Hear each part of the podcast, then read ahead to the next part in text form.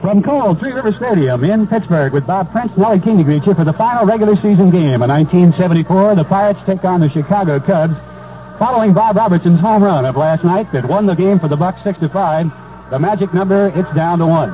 A Pirate win here tonight would give them their fourth Eastern Division title. Meanwhile, up in Montreal, the Montreal St. Louis Cardinal ball game has been postponed because of very inclement weather up there, snow and rain. And should it be necessary, that game will be played tomorrow at 12 noon. But a Buck win here tonight can make it all academic. And of course, I will tell you that this will not be the last game played at Three Rivers, no matter what the outcome is here tonight. The weather very, very cold. The crowd's still filing in here tonight, and a much better turnout than we've had the last couple of evenings. And I'll be back to set the starting lineups for this very big ball game after I remind you that this game is brought to you in part by your Pirate Land Chrysler Plymouth dealer, who has immediate delivery on America's number one selling compact. By Joy, nature's high protein food for dogs. Higher in protein, and it still costs less than most other brands. And by your friends from Iron City Beer. When you're really ready to pour it on, pour on the iron. Quite a turnaround season for the Pirates, off to a very poor start. They lost 10 of their first 12 ball games in their first six in a row. They were in last place on the 15th of June, and the lowest point of the season was when they were 14 games back, or 14 games under 500 with an 18 and 32 mark in sixth place, nine games back. They have turned it around in the second half of the year.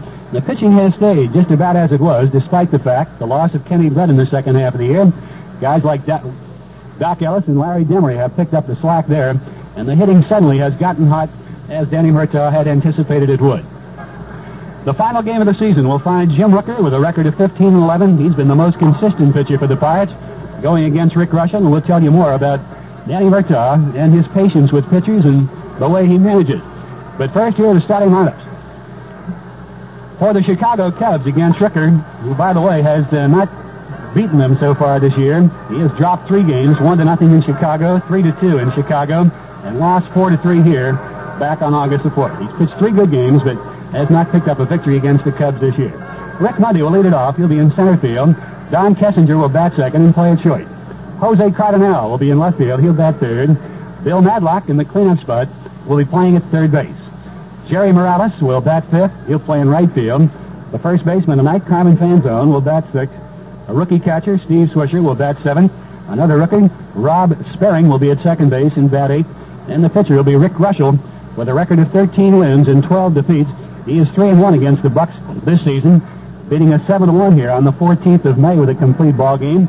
He shut us out in Chicago 3 to nothing on the 20th of June on 12 hits, and he beat us 4 to 3 here back on the 3rd of August. Last time we faced him, we knocked him out of the box early to beat him 12 to 4 on the 10th of September. Pirates taking the field. Here's our starting lineup. Stennett leads it off. He's at second base. Richie Hebner at third base will bat second. Al Oliver in center field, hitting third. In the cleanup spot in left field, Willie Stargell. The right fielder, Richie Zisk, will bat fifth. The catcher batting sixth, Manny Sanguillen. Ed Kirkpatrick at first base will bat seventh. The shortstop, Frank Taveras, will hit eighth. And the pitcher will be Jim Rooker with a record of 15 wins and 11 defeats. A cold night, but the crowd is very enthusiastic here. As the Pirates were introduced, they uh, just stood up in mass around this stadium and gave them a standing ovation. They remain standing for our national anthem.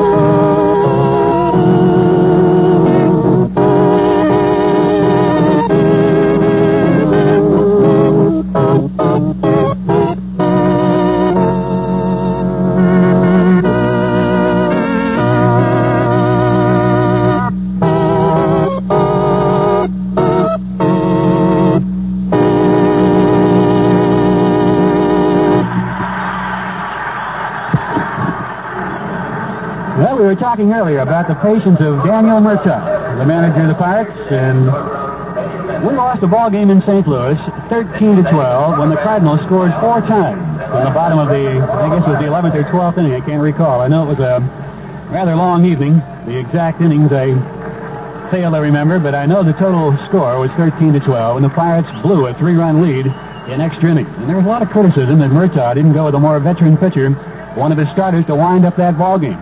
And he said the reason he didn't do it, he wanted to stay with the pitching rotation that he's had all season long, and he wasn't going to mess it up for just one ball game. There was some criticism of that. But he has stayed with it, and the only loss this ball club has suffered so far came in New York on Sunday when Bob Apodaca beat Kenny Brett. Now, he stayed with a steady rotation of Rooker and Reuss in particular, never has gone to the bullpen with those two fellas, and they have done a whale of a job. Rooker has stated that the last two games he has pitched against the Cardinals, and they were very big ball games, both of them, every time he worked against the Cardinals, the last two times out, the Pirates were behind a game and a half, and it was a very pivotal ball game in the season. He had complete game outings in both of them. Went nine innings, that is. We won the game in the tenth inning, the last game, one to nothing, and Giusti came on to save that one for him. But he has picked some very big ball games, and particularly in the last month of September. This is October, and this again is another big ball game. And as this season goes along farther and farther, I guess Jim Rooker can say the same thing. This is the biggest game of my life. Well, this one certainly fits that description because of the win here. The Pirates will capture their fourth Eastern Division title. Fellow sitting next to me, I've been with him for eight years. He's been doing this for 27. And it's a pleasure always to come into September in contention. There were years when the gunner never was there, but he's enjoying this one. Good to have him back again, healthy and sound, the gunner, Bob Prince. Well, thank you very much, Nellie King, old buddy, and uh, thank you again for taking over last night. I was real proud to listen to you going home. I tell you, listening to that uh, Cardinal game, sent down by KMOX to us during the rainout.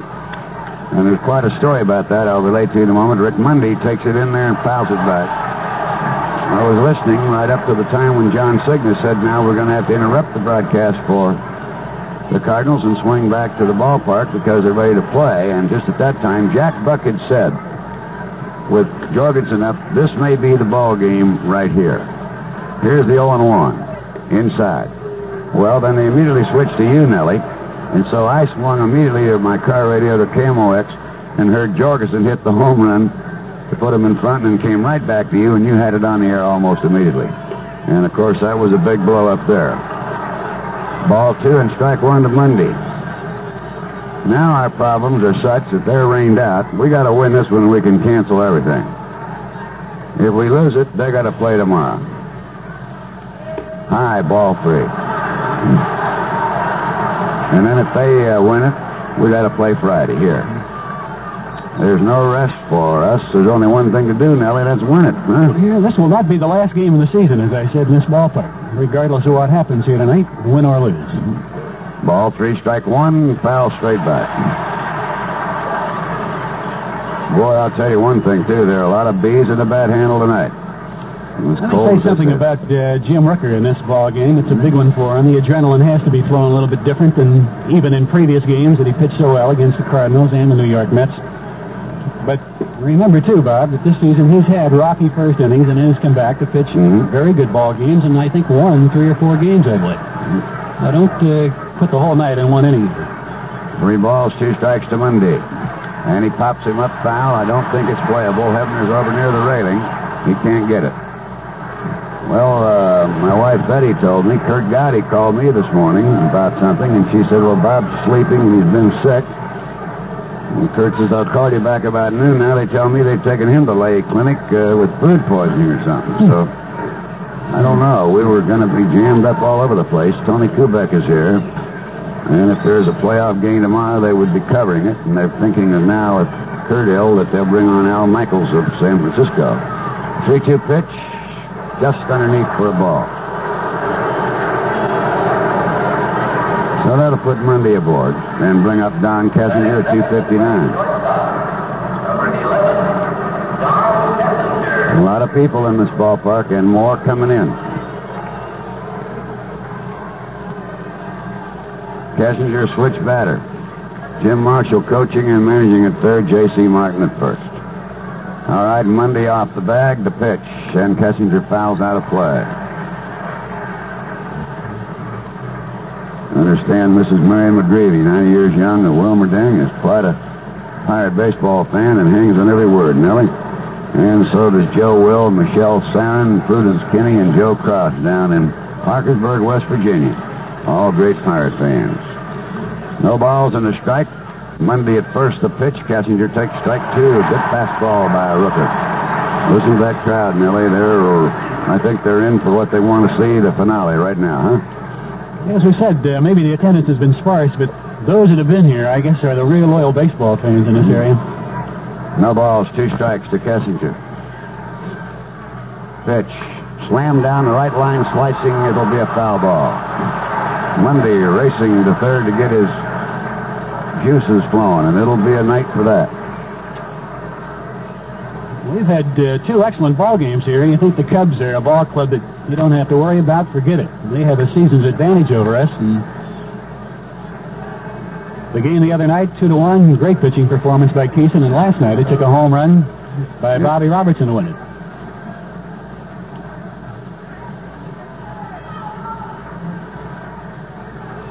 Dr. Fangold dropping in. Thank you, Dr. Joe. Double checking.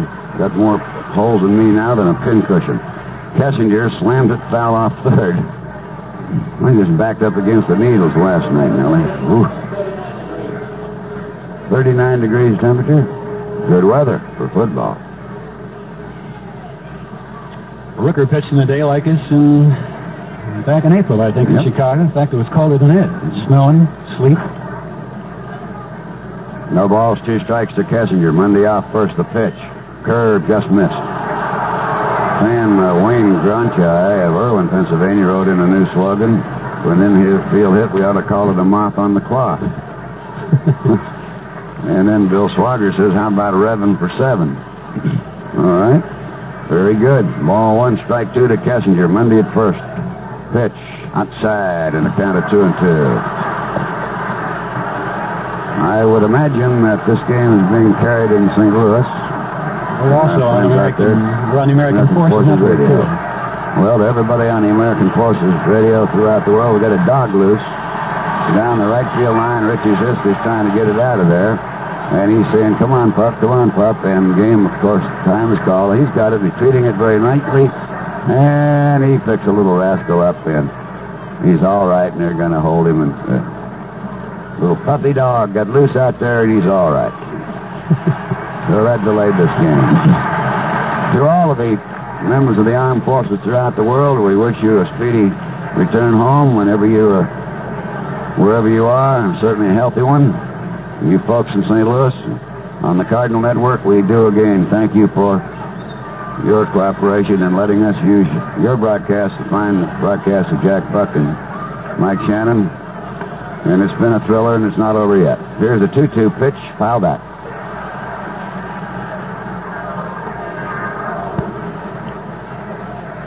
Well, without any question, fans in St. Louis, KMOX, and their entire network got to be rooting for Chicago, and I don't blame them, Nellie. Odd turnabout because those two ball clubs, I guess, had a whale of a Donnybrook out there a couple of Sundays ago. Mm-hmm. Some bad blood between those two teams. Two balls, two strikes, and the pitch to Kessinger. And he slams it up the middle for a base hit. Coming up fast is Al Oliver. And into second goes Monday. So the Cubs have runners on at first and second and nobody out. Now remember, the Cardinals were weathered out tonight in Montreal, and they'll play tomorrow if necessary. And if we lose tonight and the Cardinals win tomorrow, the Cardinals would then come to Pittsburgh and the game would be played on Friday. Which in a sense is a rather sad situation for both ball clubs, whichever team is to win this. If you had to go through a Friday, the Dodgers would have all the better of it, having clinched and be well rested, and whichever team would go in on Saturday would go in like a limp rag, either the Pirates or the Cardinals. Here's Cardenal at 292. He bangs one up the middle for a base hit. Coming over fast is Al Oliver. And they'll have runners at first and third and a run in. The Cubs lead one to nothing. A walk to Monday, a single by Kessinger, a single by Cardenal. And the Cubs on top, one to nothing, with runners at first and third and nobody out. Rooker just is not getting location on pitches at all. He's up high on everybody. And Kessinger punched the ball up the middle, and it's the same thing Cardenal did. He's going to have some problems with this guy if he keeps it up there, Bill Madlock. And uh, warming quickly, Larry Demery as Don Osborn comes out. Rooker had a bit of tenderness in his arm the last time he worked in New York. It was not his best performance. He stated that. He struggled through it. He went eight and two thirds before Hernandez got the final out. And Don Osborn, that uh, calmed down a little bit, but this has happened to Rooker before. He's bounced been bounced around in the first inning and has come back to pitch shutout baseball. But he's got to start settling down here pretty soon. All right, and we'll send best wishes along to uh, the daughter, one of our ushers here, Elaine Mitchell, and dedicate last night's home run by Bobby Robinson to her in a speedy recovery. Get well wishes to Tony Clemente in St. Francis Hospital. All right, here's Bill Madlock, the uh, third baseman at 317. Pitch to him, the curve on there for a strike. Cubs on top, one nothing here. Have runners at first and third. On a bitterly cold night, the temperature in the low 30s. No balls and a strike to Madlock. The right-hand batter watching outside. Kibler, Tata, Renard, and Crawford, the crew here tonight. The outfield swung around to the left. Ball one and strike one. Rooker now comes to the plate. Curve hammered down to third. Hebner's up. He gets it on, throws it away. And uh, they'll score a run, and another runner will go to third. Hebner threw a sidearm delivery that sank on Stennett. And they're going to rule an error on Hebner. And a run batted in for Madlock. They have to assume that. He had a double play ball. They were going to give him the one run and get two. And it was a cinch until Hebner threw it sidearm and curve sinking away from Stennett. So he's charged with an error. Give uh, Madlock a run batted in. The Cubs lead two to nothing. Cardenal is at third. And Madlock at first. Nobody out yet. And here's right fielder Morales at 274. They're swung to the left here. Rooker delivers, and he's over the plate, but low ball one. So the Pirates have spotted Chicago a there here in the first inning. And still nobody out with runners at first and third. The Park Pirates, I should say, have spotted the Cubs a pair. Pitches outside, ball two. Larry Demery continuing to loosen.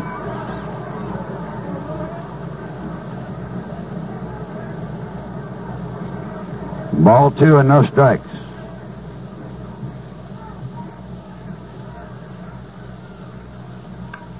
And a bouncer knocked down by Stennett, falls out of his glove, Goes into shallow right. Another run is in.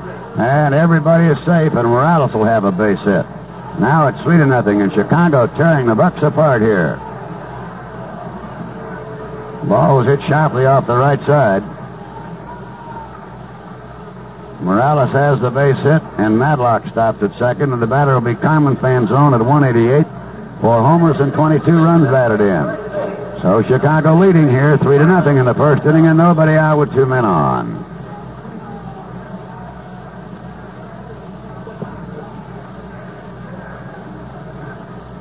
Demery continuing to loosen. Fanzone, a right-hand batter, playing at first base. The pitch. Wanted a bunt, took it outside, ball one.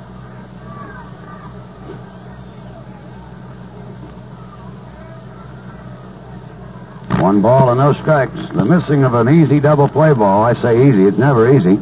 Really, because uh, when an error comes along, you're down the drain. Ball outside, 2 and 0. But they had it perfectly set up on a ground ball to third. The ball was thrown sidearm, and that made it a breaking ball. And Stennett was unable to hold it. Swinging a miss by Fanzone, two balls and a strike. Well, if you got to give up some runs, the time to do it's in the first inning when you still have nine to go. What'll be interesting too now, Reuschel has warmed up and has not had a chance to warm up a game. This long time could uh, be some problems to him. We got to get him out here first. 2-1 pitch. Fanzone turns around, bunts it down third. It'll go foul. Ball two, strike two. Monday opened with a base on balls. He almost struck out, but he laid off a 2-2 pitch to get it ball free. And then drew the walk. Kessinger then singled up the middle, sending Monday into second. Cardenal banged up the middle, driving in Monday, sending Kessinger to third. Madlock hit a one-hopper to third, and Hebner threw it away. And thus the double play went out the window. Then Morales singled off the glove of Stennett. 2-2 pitch to Fanzone, popped him in the shallow left. Going back for it is shortstop Frank Taveras. Coming up Stargell, it'll be Taveras and there's one away. It'll bring up the catcher, Steve Swisher, at 218. Five homers, 27 runs batted in.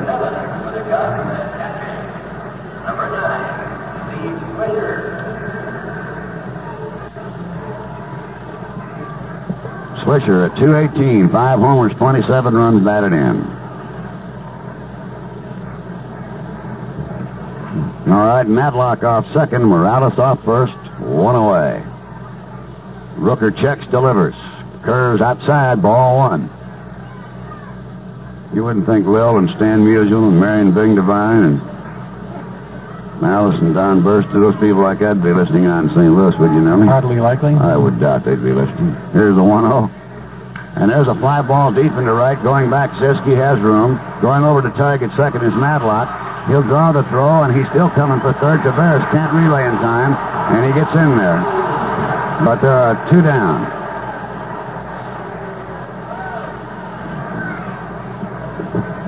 Madlock is really not much better off at third other than the errant play.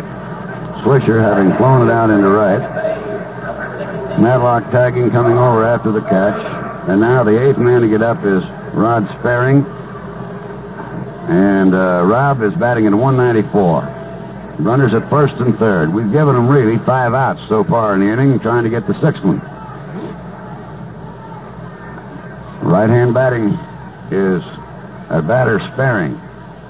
Low from Rooker, ball one. Nellie and I talk a little thick-lipped up here. Believe me, it is extremely cold. Ball one and no strikes. To look to first the pitch. And a slammer into shallow right. Ziska's running hard, and he can't get it. He traps the ball, throws it quickly to the plate, but not in time, and they get another run. Sperring hit a little dunker into shallow right field for a base hit. And scoring will be Madlock. Make it 4 nothing Chicago. Morales has gone to third, and the batter will be Reuschel, the ninth man in the inning to get in there. We were playing Sperring extremely deep in the outfield like he's a Babe Ruth type hitter. Now, Reuschel. Richie uh, doesn't come in too well in right field. He goes back a lot better, and uh, I, I agree with you. I think if he had some second thoughts, he might might have played a more shallow. It's unusual. Most guys have trouble, I think, going back on the ball more, but he does it much better the other way. Well, the ninth man up is Rick Reuschel, batting at 226, a right-hand batter. Cubs on top, 4 nothing here in the top of the first. And Rooker throws a strike. Odd part about this one is that Rooker's had trouble beating Chicago. Lost one to nothing, three to two, and four to three. Whereas Reuschel has no trouble beating the Pirates. Swinging a mess. He's whacked them seven to one, three to nothing, four to three.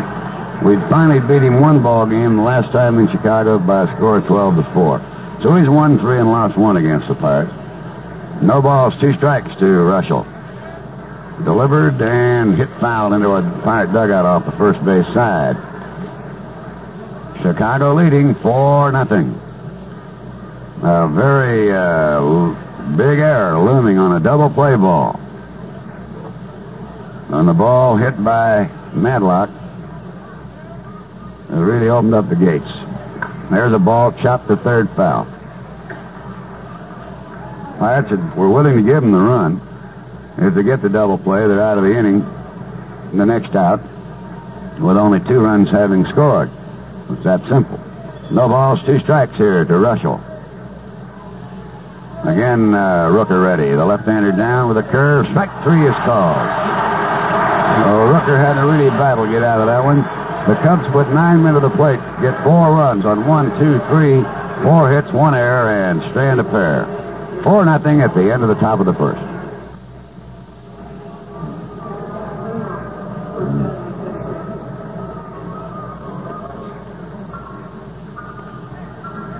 Well, here we go now into the Pirates' first inning.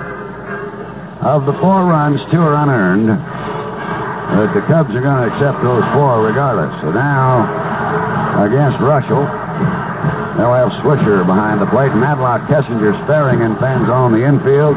Cardenal and left Monday and center Morales in right. The last time Reuschel pitched was against the Cardinals, and he had to leave the ball game because of a blister, and that could be a problem here. He's only had three days rest, working on the fourth day. He's not a power pitcher at all. He, he, what did he give us? 12 hits one game and threw a shutout against us, but he won't walk too many people. Well, the best thing about giving up four runs in the first inning is you have nine left to go back and pick them up. But that's not always easily done. Reuschel is high, ball one. Let's just take a moment and take a look at Mr. Reuschel's ERA, and we'll get a general idea how many he normally lets you have when he's going at you. 4.38. So if you can win a game by .38, you got him.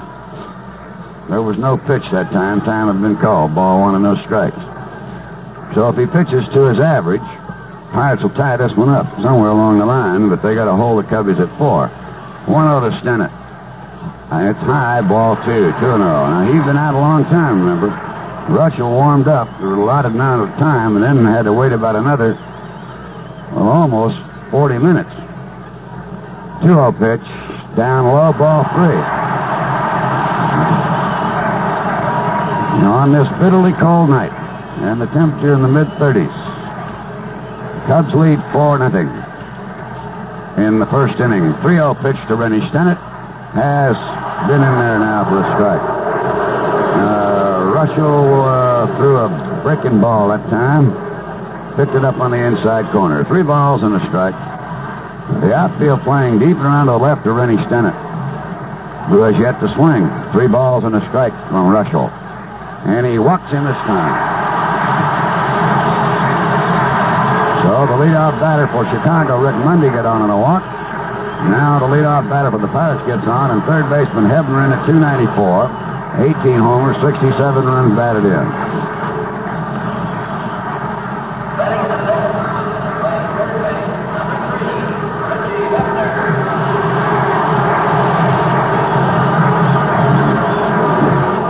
The outfield's going to play around to the right. In fact, they'll pinch Cardenal in on Monday giving Hebner out of the left field line. Reuschel delivers. Hebner gulps one down to Fanzone, comes up nicely, throws to Kessinger back to first. They got a double play. Fanzone made a remarkable grab of that ball. It was smacked right at him, and it came up and went right into his glove. I don't think he knew he had it right away, but once he knew, he whacked it up there. 3-6-3 double play. So Al Oliver batting at 322. 11 homers and 85 runs batted in. Chicago leading 4 nothing. First inning. Sinking pitch low, ball one.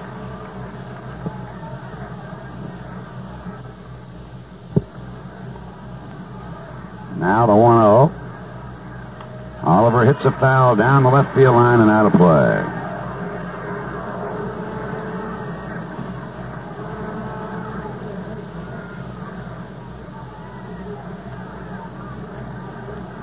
Chicago leading four to nothing here. Here's the uh, delivery now to Oliver, and it's hit foul out of play to the left. A ball and two strikes. Reuschel that time came with a breaking ball, let up on it a little bit.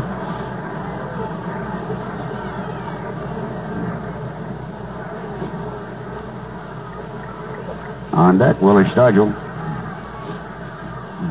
Rick Reuschel, 13 and 12 on the year. Now to the windup and the one-two pitch. Tried to check his swing but couldn't as he struck him out swinging. And that'll retire the side. It turns up with a three up, three down inning with the aid of the double play. At the end of one, Chicago leading 4 nothing.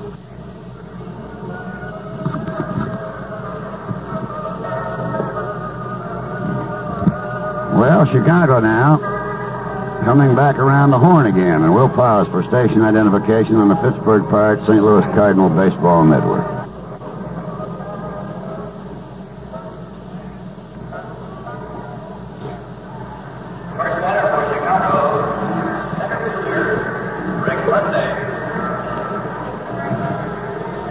All right, right, here's Rick Monday now. Scored in the first inning.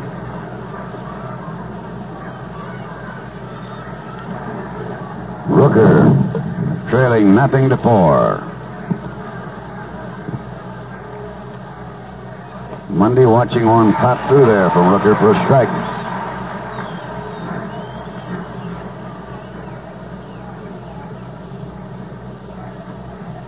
No balls, one strike. Back to the left-hand batter with a curveball strike called.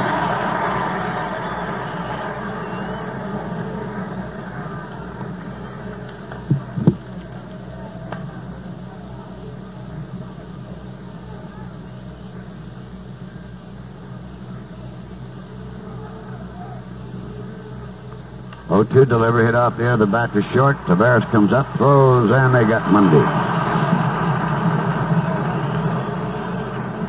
One out, none on. Second inning, Chicago leading four nothing. Shortstop Don Messenger.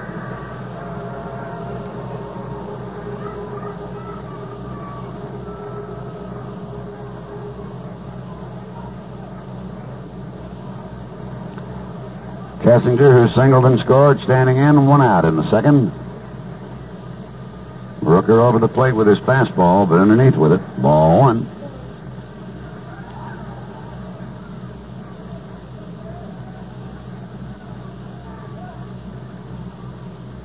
A 1 0 pitch, curve this time on the outside corner for a strike. Chicago four and the Pirates nothing here in the second inning. One out and none on to Kessinger. Switch batting. Weekly tapping a foul off the third base side. So the count is one ball and two strikes. Chicago put nine men to the plate in the first inning, scoring the four, two of the runs unearned. Here's the one-two. Hit foul off to the right.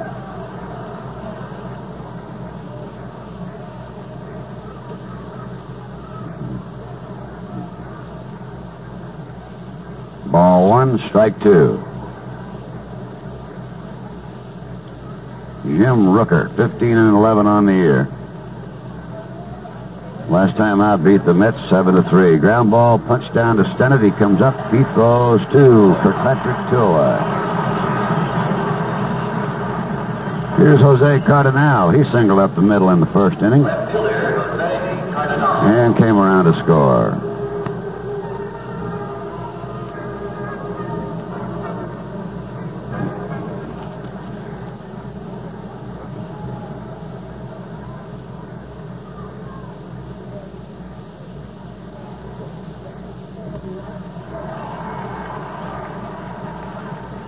Gets the strike in there.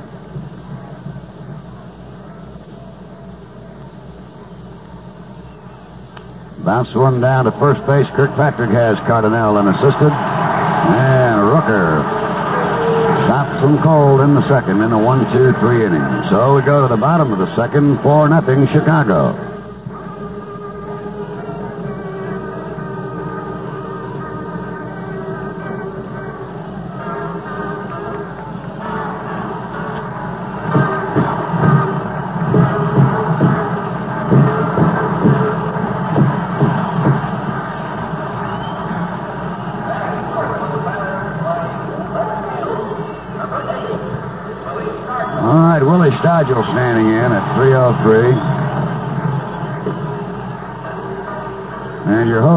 Be your Powerland Chrysler Plymouth dealer, who has immediate delivery on America's number one selling compact. Stargell at 303. The Cubs do not infield shifting. Reuschel delivers. Breaking ball at the knees for a call strike. Send best wishes along to Clarence and Mary Mack of Punxsutawney, Pennsylvania. Great friends of Merle Hess and all who's in the park organization. Oh, one delivery. Stargell hits a foul long way down the left line out of play. No balls, two strikes. Chicago leading four nothing. We're in the second inning. Stargell, Zisk, and Sanguillen in this inning. Reuschel turns his fastball over, sweeps it outside for a ball, one and two.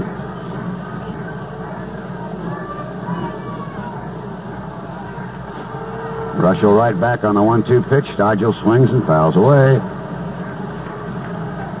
Well, we hope Curt Gowdy will be up and around again soon. We understand he is supposed to be suffering from a little touch of food poisoning.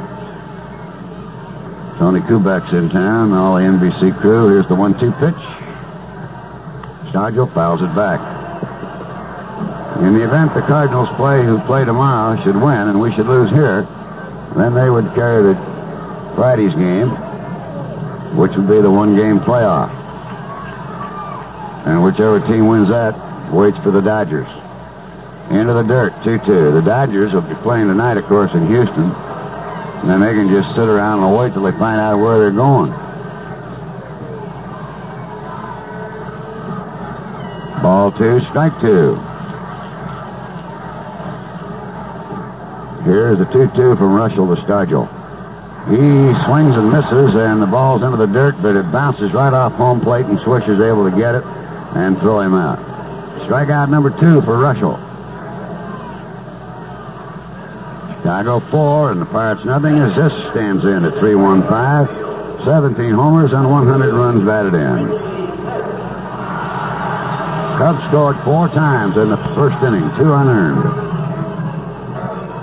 And a bad throwing error on the double play ball really put him in the soup. Now Reuschel comes down to Zisk. In low, ball one.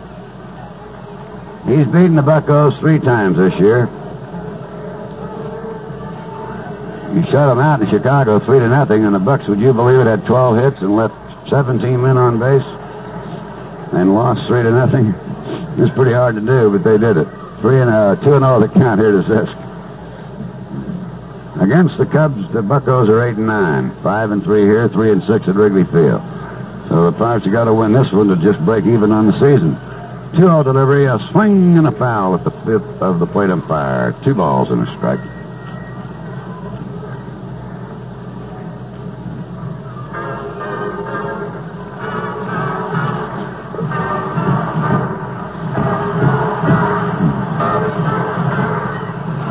They're swung way around to the left, uh, Cardenal and Monday.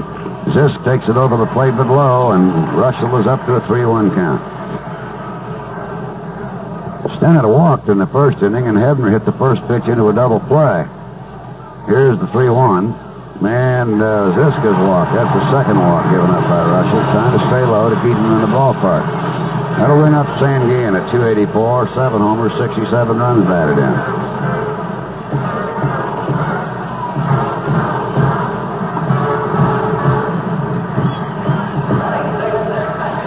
Reuschel turns, wants Madlock to come up a little more at third.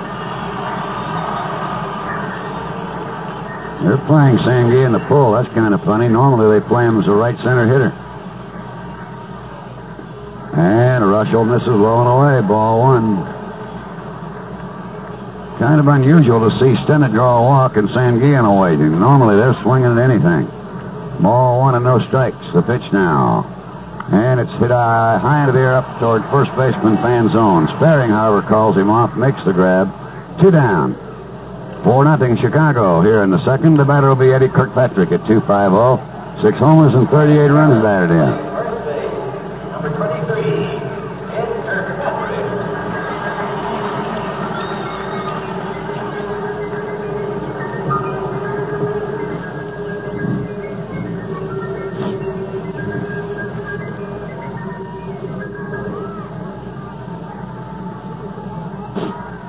Cardinals are scheduled tomorrow at 12.05 against Montreal. Here's the pitch up inside a ball to Kirkpatrick. They'll play only if it's necessary. And to make it necessary, the Cubs have to win, and they're winning here 4 nothing. One ball, no strikes. Beat Weekly off the first base side, and uh, getting it is Reuschel, and he runs over and gets the unassisted out at first. So that'll retire the side. No runs, no hits, no errors, and one left. Into two, Chicago four, and the Pirates nothing.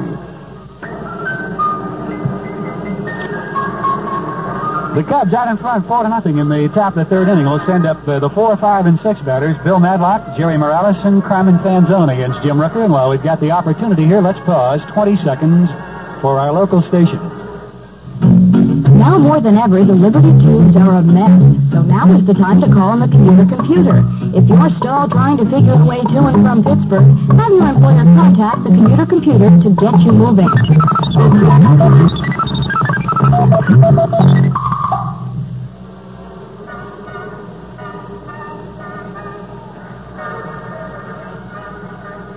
Madlock got on an error by Hebner in the first inning, a double play ball that uh, he threw away. Is sent a little bit late getting over to cover at second base, and Hebner had trouble getting the ball to him. It sailed away, and Hebner was charged with the error.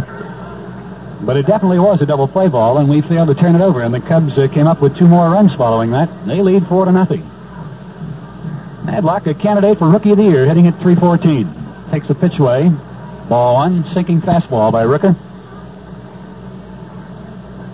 Rooker's career started in 1960 in Decatur, an outfielder for the Detroit Tigers organization. Line drive left field. Stargell giving chase, going, going. He runs the ball down. Willie almost overran that ball. It was hit right off the fist. And Madlock looped it down the left field line. Stargell got a little bit of a late start. Overran the ball, actually, then, and came up with the out. One down, Morales with a single off the glove of Stennett in the first inning. Drove in a run. You talk about a fellow having a pretty big year, and everybody thought he would when he came over to Chicago. Jerry Morales, 15 home runs. He's driven in 82. Got him from San Diego, I think, for Glenn Beckert. Fastball by Rooker is down low, ball one. Morales hitting at 275, a native of Puerto Rico. And this weather can't feel too pleasant to him, I don't suppose. Temperature about 37 degrees. Fastball up high. Ball two. Rooker trailing four to nothing with that rocky first inning again. He's had about four games like that this season, but has come back to win. Fastball hit foul off the first base side. J.C. Martin trying to catch up with it, never did. Two balls and a strike. A couple of years ago, at the tail end of the season, Bill Burton talking about this fellow, Jerry Morales, He's a prospective good outfielder. The 2-1 pitch. He is right there, strike two. Fastball backed up and caught the inside corner. Rooker throwing the ball much better now than he did in the first inning. He's down low with his pitches, and his fastball looks like it has more zip. The 2-2 pitch by Jim, low and away with a fastball that's sunk on him. Full count of three and two.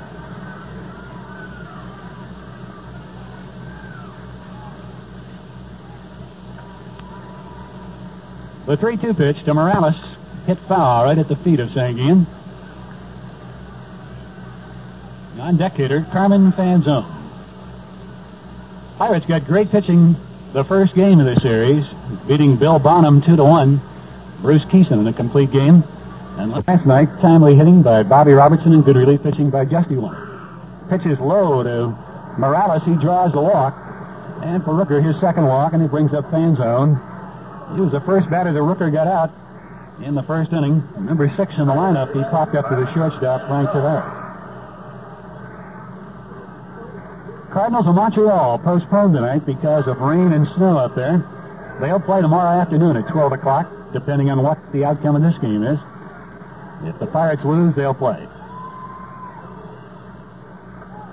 Fanzone checks off a pitch inside, gets away from Sanguillen, but not far enough for Morales to advance. Ball one.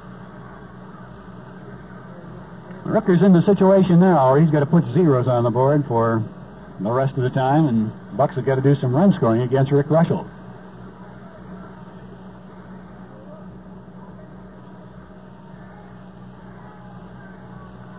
Morales at first. The pitch to Fanzone is a fastball taken strike one.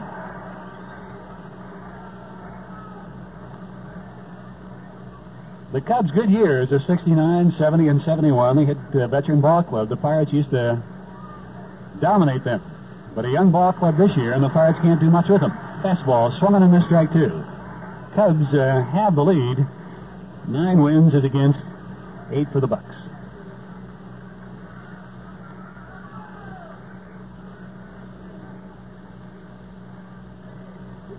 Kirkpatrick holding at first with uh, one down, Morales there on a 4 nothing lead for Chicago, top to third. The pitch just down low, ball two. Two balls, two strikes. Fanzone playing at first base. The Cubs have lost a good young hitter. They're going to fight with the Cardinals. Broke a finger, Andy Thornton. The 2-2 pitch, line drive left field. The pitch up in his eyes, and he bangs at the left field. Fanzone, only a 148 hitter. But last night, had a couple of hits, and back at it again here tonight. Rooker got the ball up, and he's in trouble again with Swisher standing in. We're going to get activity in our bullpen. Pitching, the name of the game. Not much doubt about that.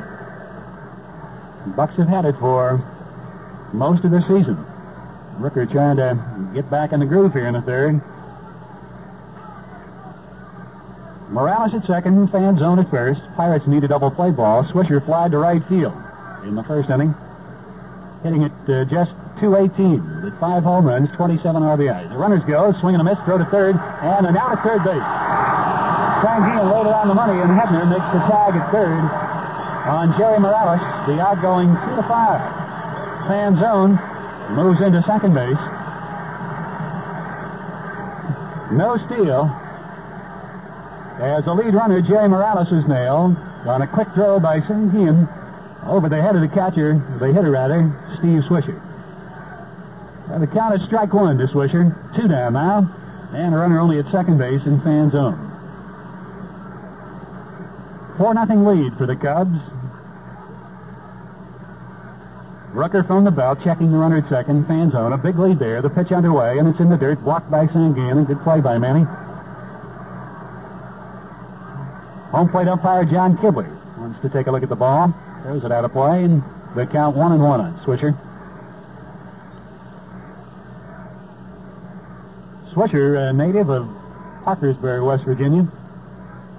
Pirate territory, but banging it out for the Cubs. Pizarro and Demery loosened in the Pirate bullpen.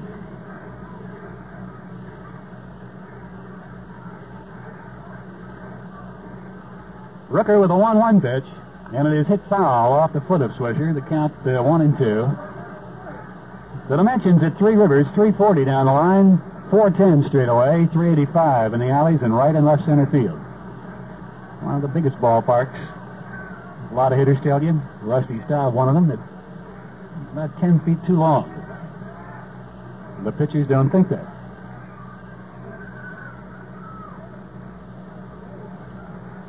A lot of territory for an outfielder to cover here. Pickoff play at second and back in time is Fanzone. Stennett covering on the throw by Rook. Pirates, uh, most noticeable, Clemente talked about it in the 1971 World Series when Baltimore came up here after we opened in Baltimore. It's a different ballpark to defense than the smaller Baltimore park was. And the Bucks, of course, won three in a row here. The one-two pitch to Swisher, fouled again off the shin guards of Sanguillen. Pirates have done well in this ballpark since 1970, capturing three divisional titles. A win here tonight give them their fourth. Last year, we lost out on the final day of the season. And so far this year, at home we've won 51 and lost 29. On the road, under 500, 36 wins, 45 defeats.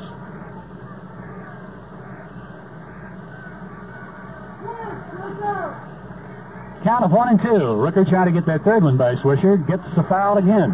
Back off the glove of Sanguillen, all the way to the backstep. Rooker confessing to Bob and me that Saturday's performance against New York, by far his most sluggish. He said, I didn't have a thing, but he won eight and two-thirds innings. Had a bit of tightness in his shoulder. You recall the season opened in St. Louis. Rooker missed a turn out there because of uh, he had to get a shot into his shoulder, but has not had any problems since then. He and Reuss have gone every five days. A look at second, the one-two pitch, way up high, almost a wild pitch. Sanguillen had to come up to get it. Well, the count is two and two on Swisher. Fanzone at second. Two down in the Cubs' third inning. night like this, you're hoping for a one nothing win and get out of here fast and get out of the cold. But it's going to be a long evening. The 2-2 pitch, fouled again back out of play by Swisher.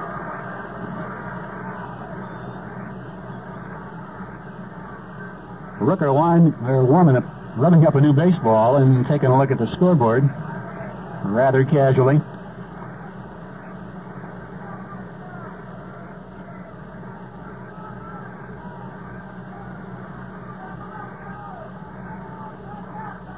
Rooker gets a sign from Sanguillen. The 2-2 pitch underway, and it is swung on and missed strike three.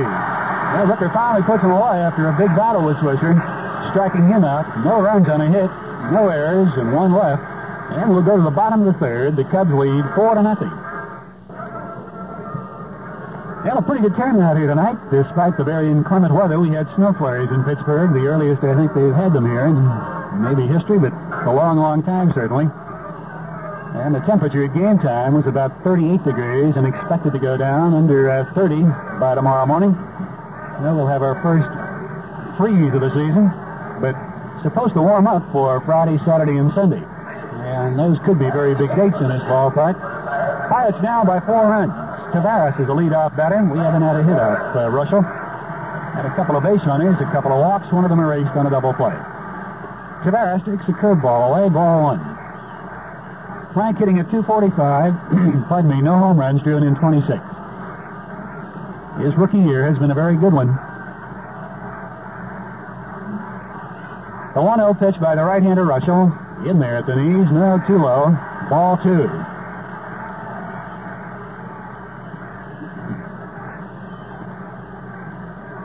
The outfield, and particularly the right fielder, Morales, very shallow on Taveras. He looks at a pitch down low, ball three. Pirates need some help here, either with walks or errors to start getting something going. Cubs uh, took advantage of our miscues in the first inning to get four runs, along with timely hitting. And this pitch almost hit Taveras, ball four.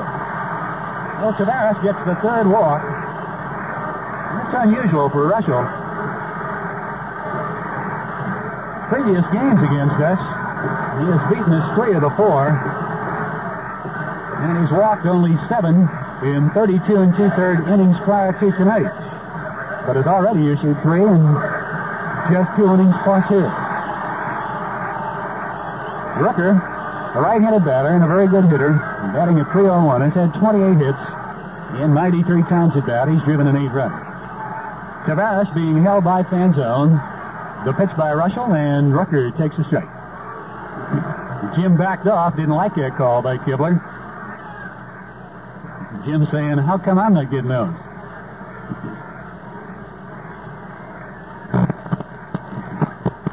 Mentioned earlier, Rooker started his career in 1960 in a Detroit organization as an outfielder. Has six home runs, all hit in the American League. The 0-1 pitch. Check swing, Looper into right field, base hit. He's got a base hit. Taveras holds at second, and he gets back in time on a quick throw by Jerry Morales. Oh, the Bucks got something going. Rooker didn't want to swing on the check swing, works the single over the head of Rob Sperring. He'll go to the heavy jacket. Time call. The first hit of the ball game, we're at the top of the lineup. Stennett, who walked in the first inning, standing in.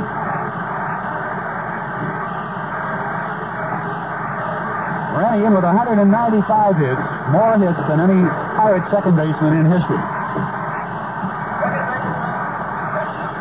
I'd like to see him get 200 right here tonight. And it's going to tell you he's going to have a big night and come up to bat a few times.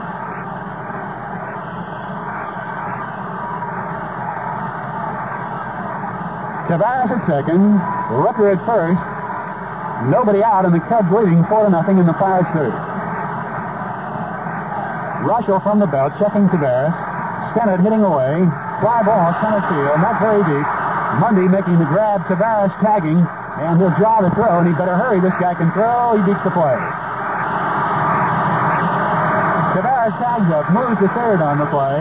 Well, Hebner with a sacrifice fly here can get us a run in. Richie bounced into a double play in the first inning.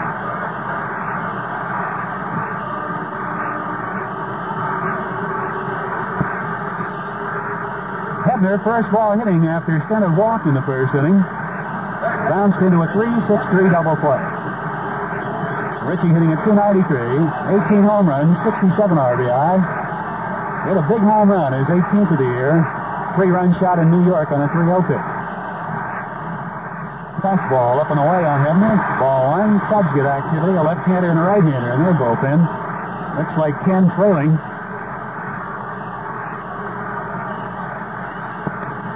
The look at first and third. The pitch underway. Hebner bounces right side. Picked up by Sperring. Gets you out at first. We score a run.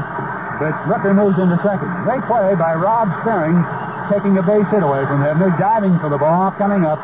Throwing from his knees at first base for the out on hit. But an RBI gets the Bucks on the board. It's a four to one ball game. Rooker at second base, and the batter is Al Oliver. He struck out on a pitch in the dirt in the first inning. Reuschel struck out Oliver and Stargell on that very same pitch. Bounced it in the dirt, and Al Speed delivered. Fastball and a sinker foul off the third base side. Strike one. Al had three hits last night, in with 197 more than he has ever had in one season in his uh, career that started in 1969. The nucleus of this ball club came up in 1969. Oliver, Sanguillen, Hebner. The 0 pitch. Now swings and misses strike two.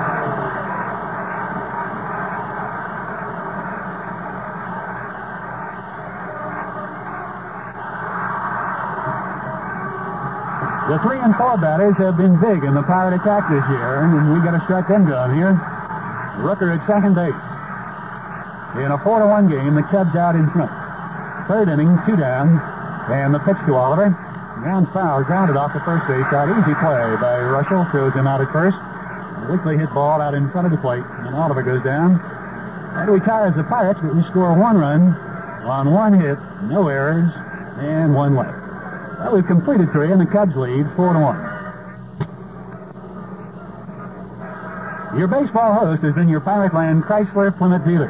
The fourth inning for Chicago, it'll be Rob Sperring, Rick Reuschel, the pitcher, and Rick Monday up for his third time.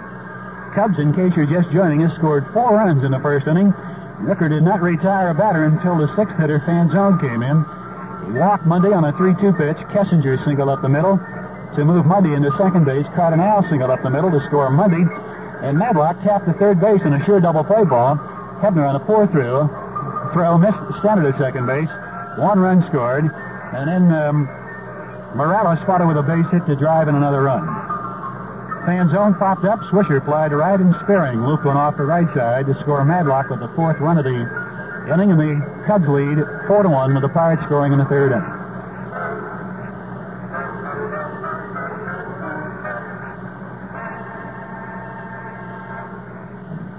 The temperature at game time, 38 degrees, and uh, we'll get you a further reading on that thermometer. Football looking crowd here tonight.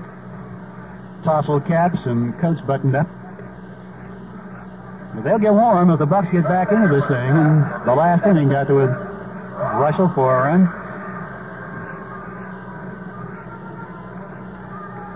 Rob Sperring looped one into right field in front of Richie Zisk, who was playing quite uh, deep that time. He's a bit shallower this time.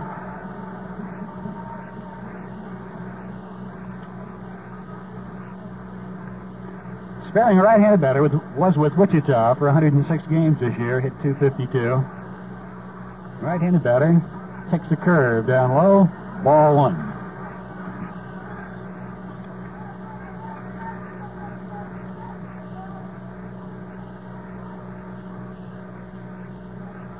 The windup on the 1 0 pitch by Rick Curve right there, taking one ball and one strike.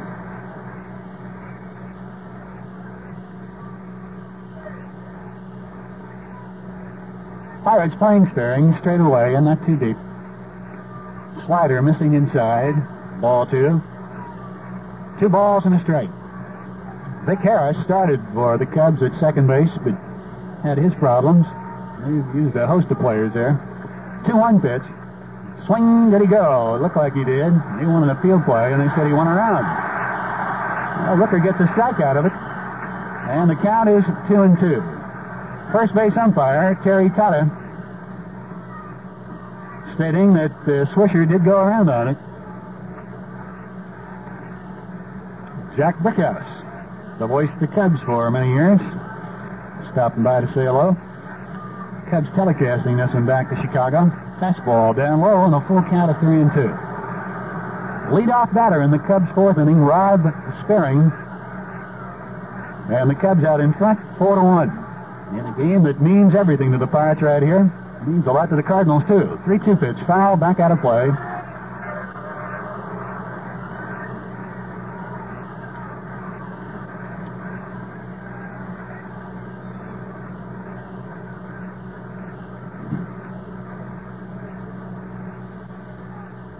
Windup and the payoff pitch to Sperring. Line drive, left field, a base hit. And that's the fifth, uh, sixth hit off Rooker. Lead off batter, number eight hitting. Rob Sperring is two for two off Jim. Pirates have had activity in every inning but the second in their bullpen. And very active in that long first and some stirring again. Demery and I think Pizarro will start the throw. Reuschel, the possibility of a bunt here. Hebner shortens at third base. Kirkpatrick will hold at first.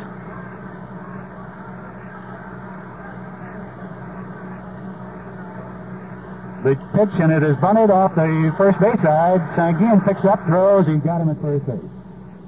Sanguillen a little bit late coming out of the chute there because they were bunting and running on that play. The runner broke from first base, Sperring, and on the bunt run, they moved him into second base. Uh, Jim Marshall playing flat-out baseball here tonight, getting every run he can, leading four to one. Monday is the batter. The sacrifice going two to four moving Sperring into second base. Now Rooker again will pitch from the stretch with a runner into scoring position. Monday walked and bounced to shortstop.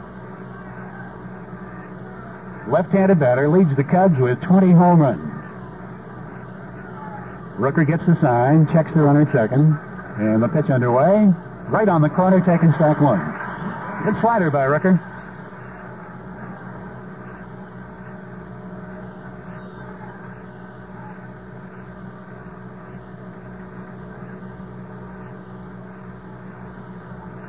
The 0-1 delivery.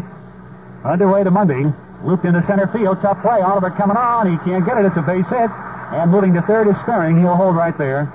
Throw cut off by Ed Kirkpatrick. Now Rooker banged for his second hit in this inning, seventh of the ball game. And Kessinger will be the batter.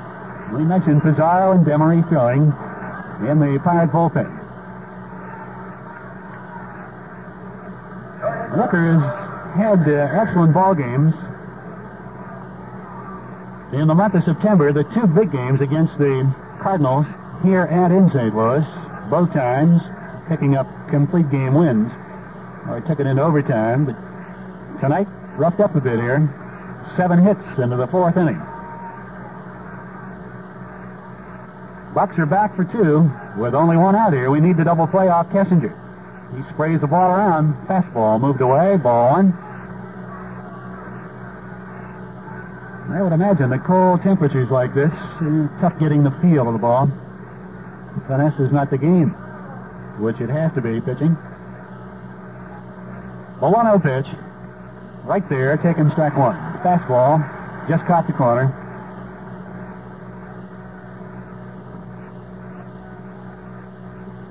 Rooker has had a below 500 major league mark, 46 and 61. But he really didn't develop into a pitcher, and he has stated so until he got over here last year. Well, 1-1 pitch. They're squeezing in a pitch out. They get the runner at third base, and they're going to tag him down. Hebner's going to run him back, and he throws to Sanguillen. Almost missed the play. But Sanguillen does get him. Well, they pitched out. A very good call by Sanguillen, and Hebner kept running a runner, Sperring right into Sanguillen, and he almost ran him across the plate. Sanguillen had to dive to tag him. But the other runner, Monday, moves into scoring position, and as we mentioned, Marshall doing everything he can do here tonight to get a run. But Sanguillen made the right call that time on the pitch out. Nails the runner, Sperring, two to five to two for the second out of the inning. And the count is two balls and a strike on Don Kessinger. Monday at second base. In a 4 to 1 ball game, the Cubs lead. But a heads up call by Manny.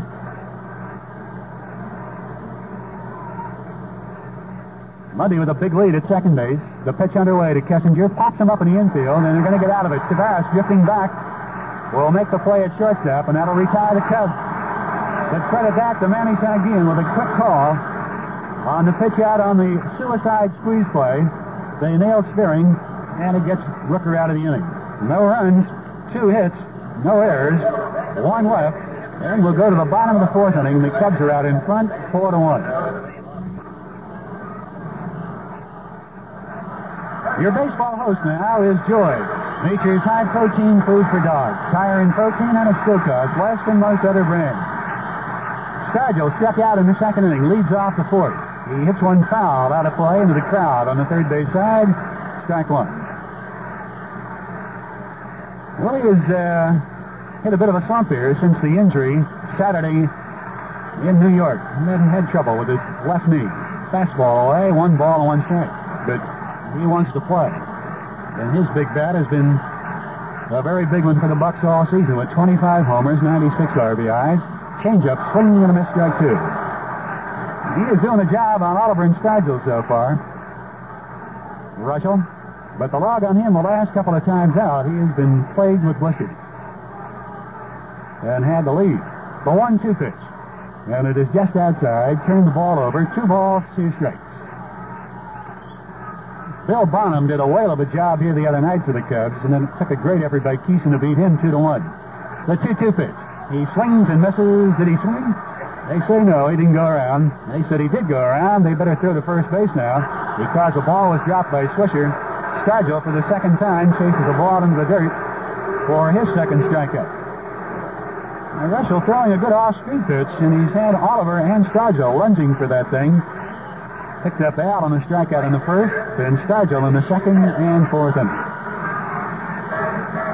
I mentioned before, Reuschel has dominated us this year with three wins, and two of them complete game outings in Chicago.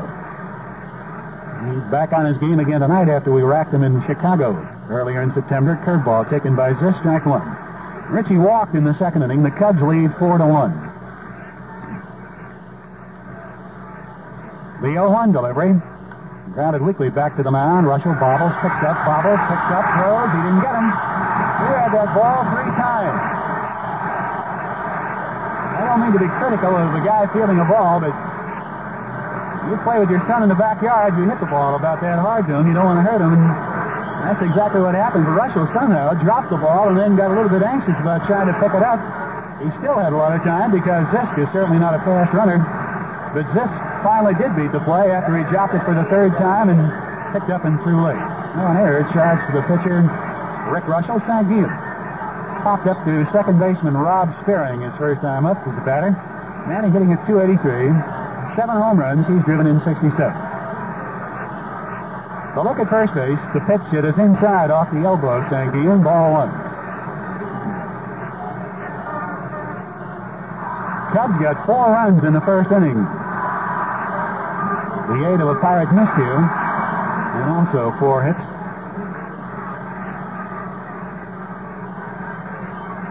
Just leads from first. The fastball taken by Manny right at the belt again. The count of one and one. Reuschel working Sanguillen on the last two pitches right on there off the inside corner.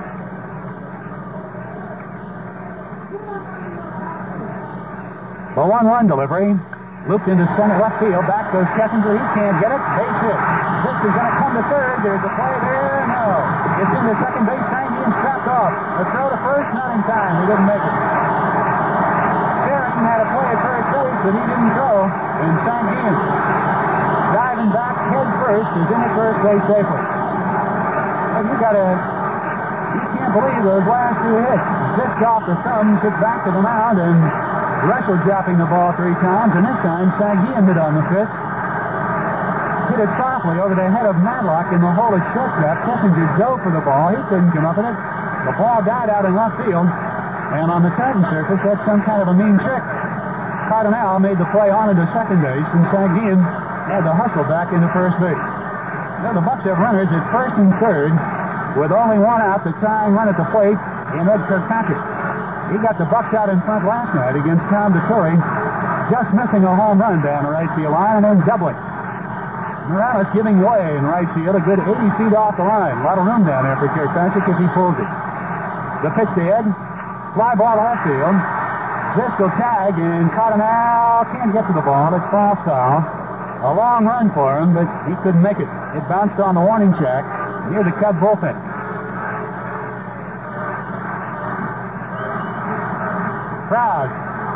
Getting alive here, chanting "Let's go Bucks." They're down four to one, but threatening here in the fourth inning with the aid of an error and a bloop single by Manny Sanguillen. They have not hit a ball hard yet off this guy.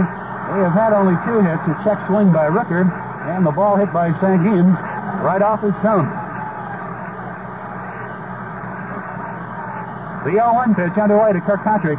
Fly ball to center field. Monday not too deep and coming on to is Morales. He'll make the grab. Monday does. This is coming. The throw is true. He is safe. Now he's out at the plate. There's going to be a whale of an argument here. Kibler rolling him out at the plate, and everybody is on him. Zisk, Herzog, Taveras, Skinner, and Kirkpatrick, too. Kibler jawing with Zisk at the plate. Zisk went by him, grabbed the plate with his hand, and Herzog trying to keep Zisk away from him. Taveras now arguing with him, too. We're going to lose if you don't win those, but a great throw by Rick Monday.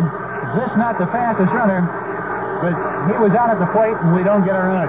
No run. One hit, one error, one left, and we've completed for, and the Cubs lead 4 to 1.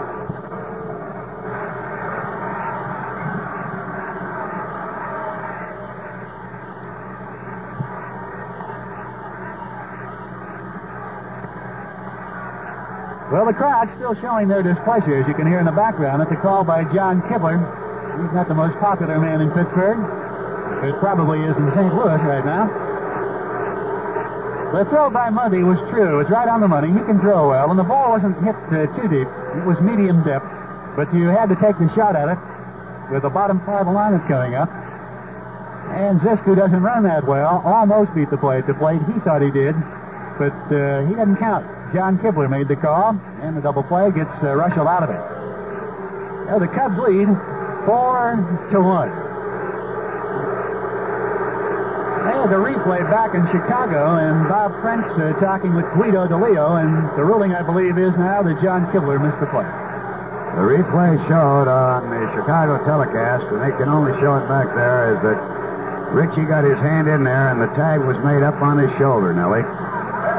So that's the way she goes, and uh, it's still four to one. And here's Cardenal, and the fans here are very upset with Mr. Kibler. Cardenal singled and drove in the run, and grounded out to first. These are tough games for umpires too. It You wasn't a very easy call at all. It was a very difficult call, and it's a very difficult call out in a ballpark like this. Curveball hammered to short. Coming up Taveras from the hole. Strong throw. He got it.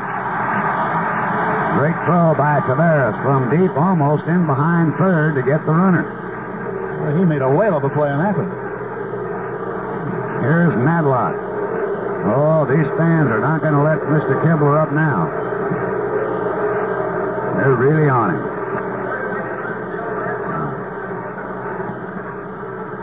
I was watching inside with Red Smith and oh Jerry Holtzman and Jack Brickhouse and all the others. The replay is not available here to the curve a ball. It is shown back in the Chicago area where they report that uh, Zisk got his hand in there and that the tag was high, but he's called out, and that's all you're going to do about it. Madlock swings and bounces one up the middle, and it'll get on through for the base hit.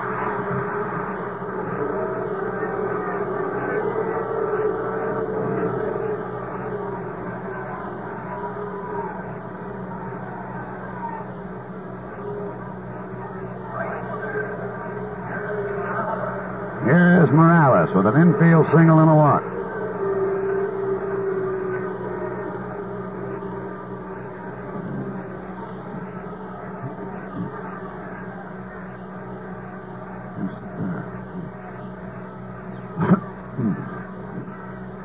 the pitch. Down inside a ball. Oh, man, these fans are irate.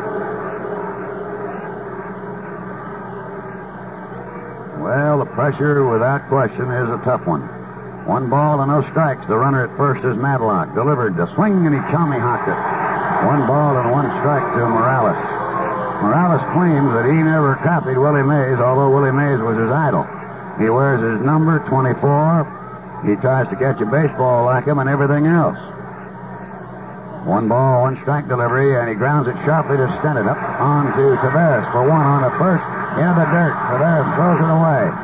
Morales turns, and they're going to tag him. And safe because they said he didn't make a move. Now the fans are roaring at first base. And that's a very good call by Tata. Morales made no move whatsoever to go up towards second. He was merely turning around and coming back to first base. That's a very good call, no question about it. Madlock is out, four to six. Morales on the fourth side at, say, at first, and here's Fanzone. Top to short and single to left. Cubs leading 4-1 here in the fifth inning. Fanzone's first hit in this ballpark was a home run. Rooker with a man aboard and two down here in the fifth. Cubs leading 4 to 1. Checks his runner, comes to the plate with a curveball and a call strike.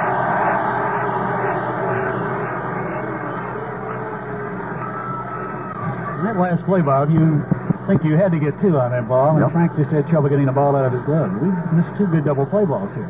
Yep, they've been costly. Curve outside the ball. That first inning cost us a run, two runs.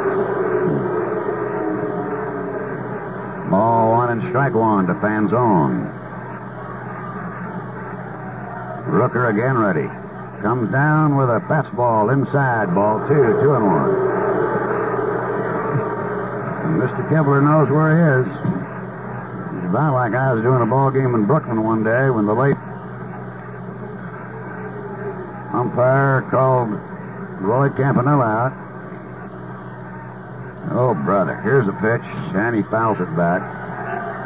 Deacon Delmore ruled Roy Campanella out at second base when he was a sitting on it, and Grote was four feet off the bag trying to get the ball. And I never saw 35,000 people, or however many were there that day, erupt with as many handkerchiefs and really go after the umpire there.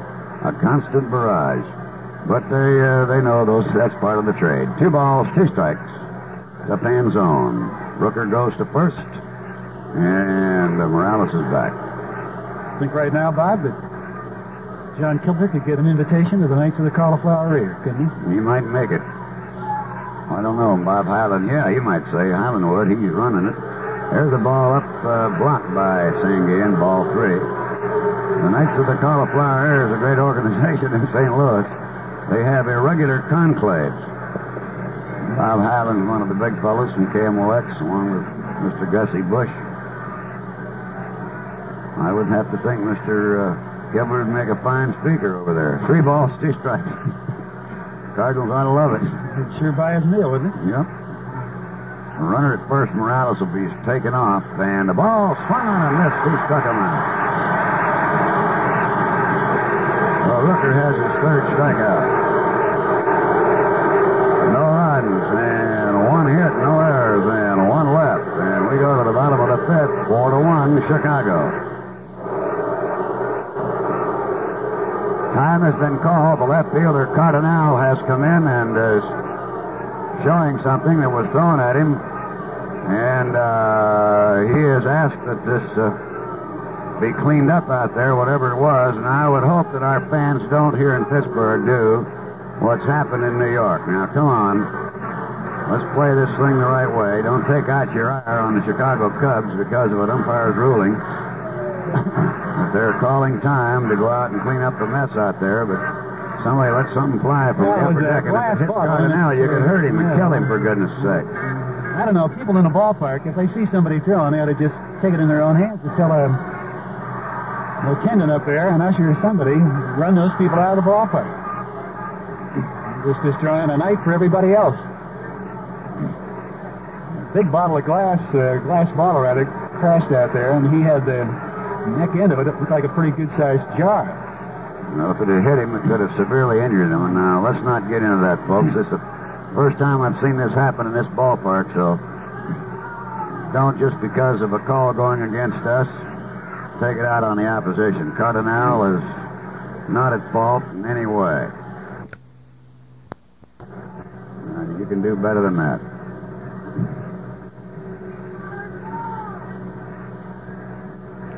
So the game is being delayed while they're cleaning up the glass and what have you. Taveras and Rooker and Stennett to be the batters when we get organized. So while we have a moment, I don't know what you're going to do on the Cardinal Network. Whistle Dixie if you want, but we're going to pause 20 seconds here in the East for our local stations. This is Bill Steinbach. Every weekday at 5, along with the entire KDKA radio news team, we bring you up to date on everything happening in the world on 60 to 6. Sports with John Cigna and reports from all over the world let you know everything that's happening. That's 60 to 6, Monday through Friday on KDKA Pittsburgh. Someplace special.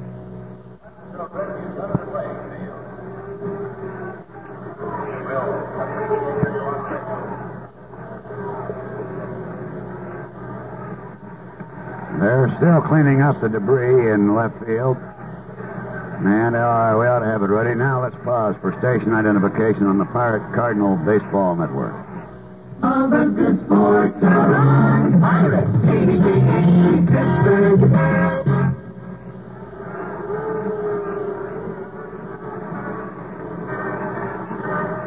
All right, Reuschel now may be allowed some more time to warm up here due to that delay. Taveras will be the batter. He walked and scored in the third.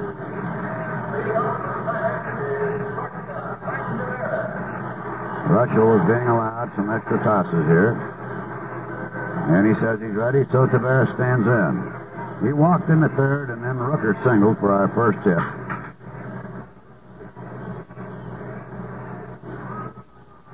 And then uh, he scored on an infield out by. Now they're explaining, uh, Gilbert's telling Taveras where the batter's box is. They've wiped out the lines. We got a little spark or two going around here. Reuschel delivers. He's inside, ball one.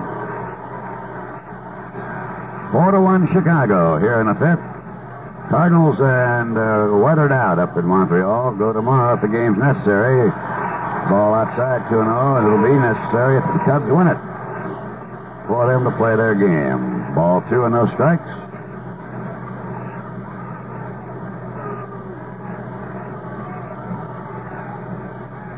Reuschel again ready, and the 2 0 to Frank. In there, 2 and 1 count.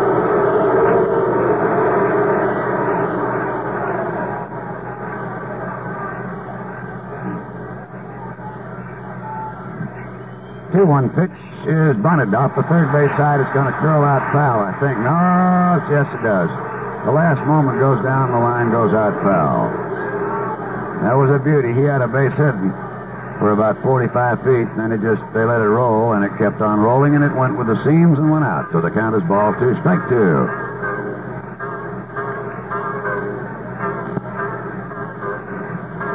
The ball hit by Kirkpatrick in the fourth inning with Richie Zisk over third base. It was out into center field, and Monday fired a bullet to the plate, and Zisk sliding in. And watching it on the TV, it did appear, but I can't say for sure, that he was tagged up on the shoulder because he came in sliding head first almost and got a hand in there. And the umpire called him out, and that occasioned a whale of an argument inside ball three. On the replay, which is available only to Chicago, they say, and we have no way of really bearing it out, that he had his hand in there. Ball three, strike two to Taveras. And here comes the pitch. And it's blooped into shallow right. It's going to get in there for a base hit.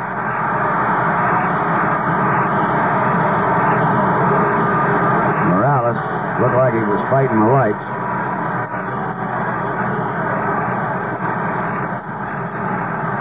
Now In the third.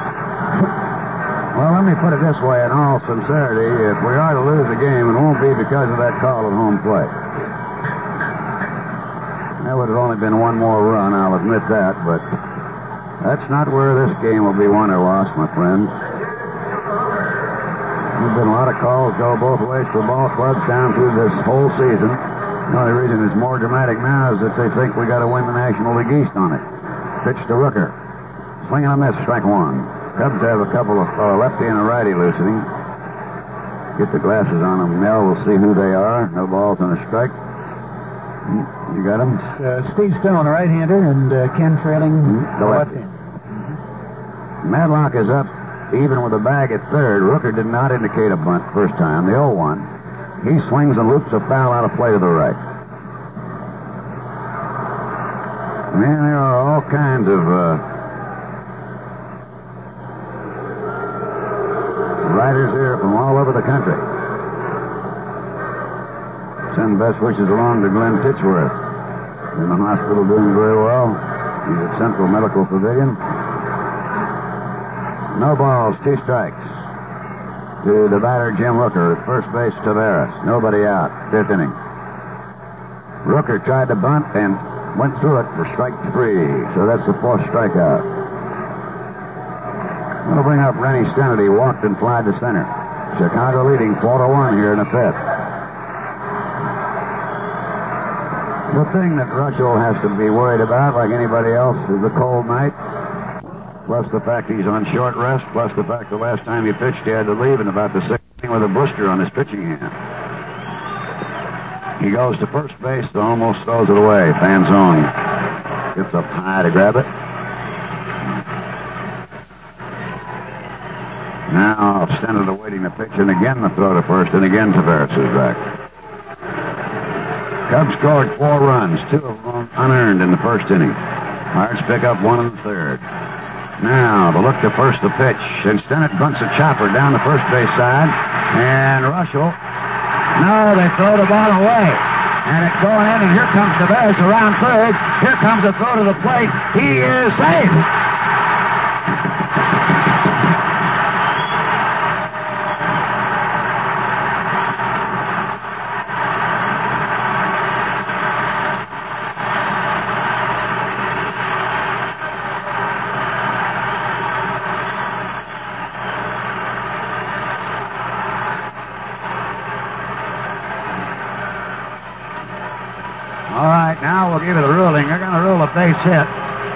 Reuschel is down here arguing a little bit now. As uh, we've had this play, let me give it to you again. Stennett bunted the ball off the first base side. And Reuschel got it, and he threw the ball right into the runner, Stennett, while Taveras was on his way to third. And as he threw the ball, it got away. They ruled out down there at first base. That's why I don't understand how they can rule a base hit. They called him out down there at first, but the ball got away from Fanzone and went into shallow right field. Taveras kept right on coming, and he scored under a strong throw to the plate. And in the meantime, Stennett went into second. So there's no run batted in. Allow Taveras to score on an error charge to the pitcher and put Stennett up into second base. Quite a play there. What was all the stuff? You had the glasses on him down there, Nellie. There was a bit of an argument as to where Stennett was running down the line in the base path. And I I think he was trying to get a call that he ran in front, but he actually hit the bag about the same time the ball got there, and he was on his side of the bag, and the throw was just right over the top of the bag. He didn't win the argument. Well, the trainer came out there, too, and took a look at something like Swisher might have been accidentally binged a little bit. Now here's Hebner. Only one out, a run in, the pitch. Hebner slams it deep to left center, but Monday has room for it. Tagging is Rennie Stennett, and draws the throw, two down. Now the batter will be Al Oliver. Struck out and went out first base to pitcher. So it's four to two now, and a wild and woolly one. And Oliver standing in with Rennie Stennett out at second. And this crowd going wild as the Bucks are trying to fight their way back into the contest.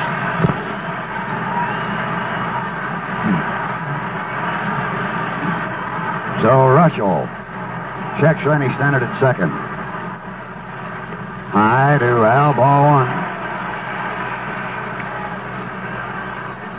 On deck, Willie Stargell if Oliver keeps it rolling here. Reuschel checks at second, comes to the plate. Oliver watches outside, ball two. Stone and Frailing continue to loosen for Chicago. Well, so much is riding here for the Cardinals and for the Pirates. The Cardinals rained out tonight in Montreal. Play tomorrow if necessary. The 2-0 pitch. Oliver grounds it up the right side. Over goes second baseman Sperring. He throws. They rule him out at first base on a great play by Sperring. He had to go way to the right, and he made a fine play, snapping his throw across while falling away from first base. So they get a run on two hits and error. The run is unearned, and one man left. At the end of five, 4-2 Chicago.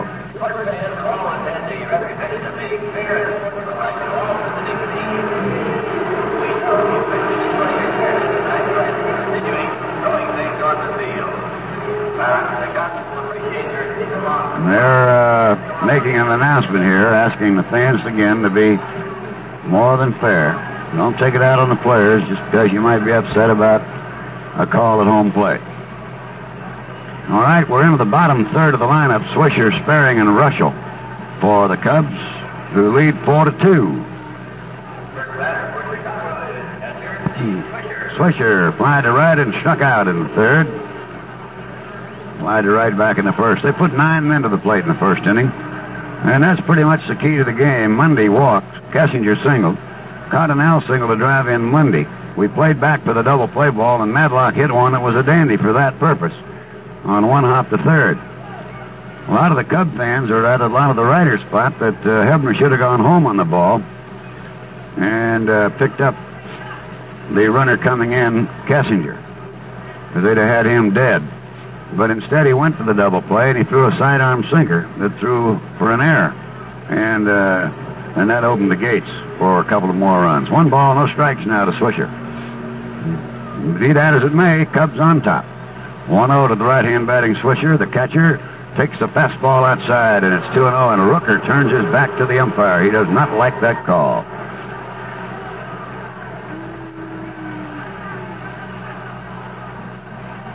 Ball two and no strikes.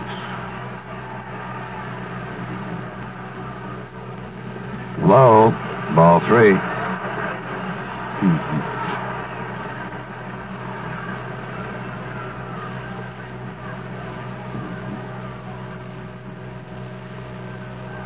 There's a strike. And one.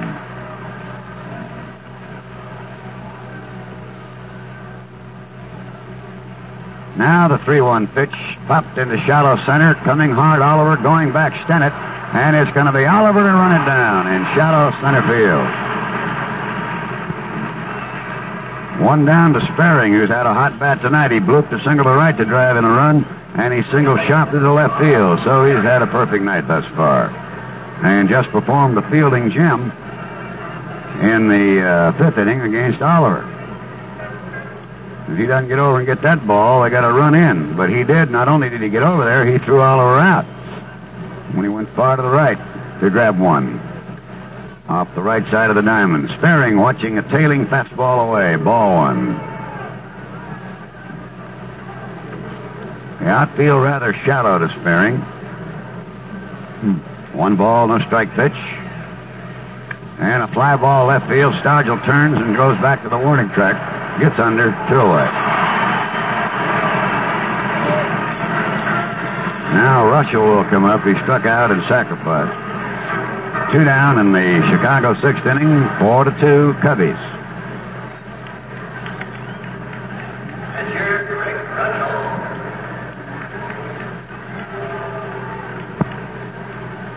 It in to have a word with the rook. Quite a crowd on hand, most of it a gate sale. In the last moment, coming out to see if they couldn't see it nailed down. Curve, swinging a foul, strike one.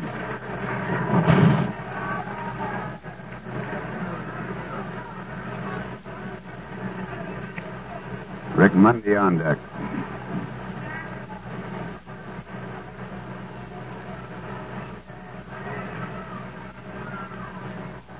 No ball, one strike pitch to Reuschel. Swings off the curveball, fouls it away again. Strike two.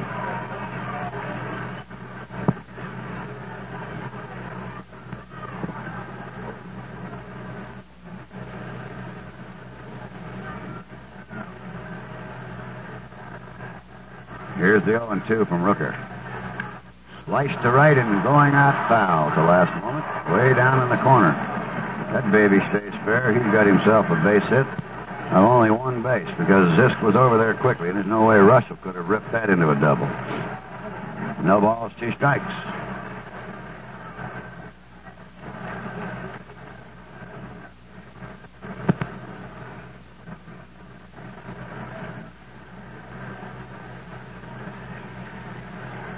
Just playing over toward the line, rather shallow to rush him. Rooker with two down, none on in the sixth inning. Comes in with a breaking ball. He misses this time. Ball one and strike two.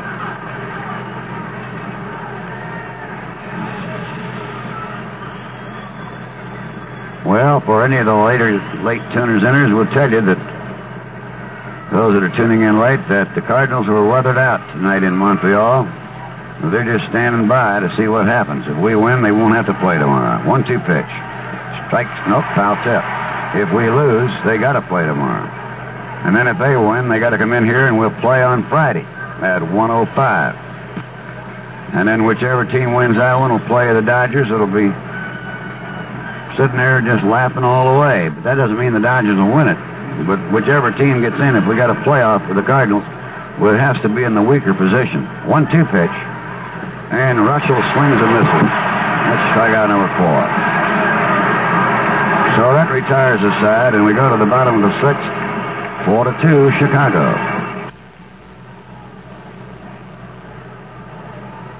Okay, now for the Pirates in the sixth inning, Stargell, Zisk, and Sanguillen. Chicago, four runs on eight hits and two errors. The Pirates, two runs on four hits and one error. Pirates have one unearned run, and the Cubs have a pair. So you take the unearned runs out of there, it'd be a two to one ball game.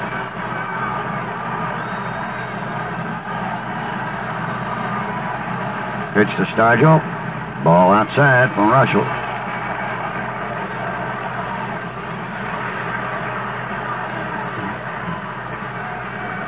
Now the 1 0. Stargell flicks a foul to the left out of play. Count now 1 and 1. Willie batting at 302 has 25 homers, 96 runs batted in. Rod Sperring is deep at second, but they don't infield shift him. The 1 1 from Reuschel. Low and away on a curveball, 2 and 1.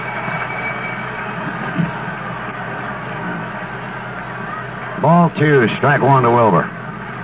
Outfield straight away and very deep. Reuschel's 2-1 delivery to low, ball three. He's staying down, trying to keep Stargell in the park.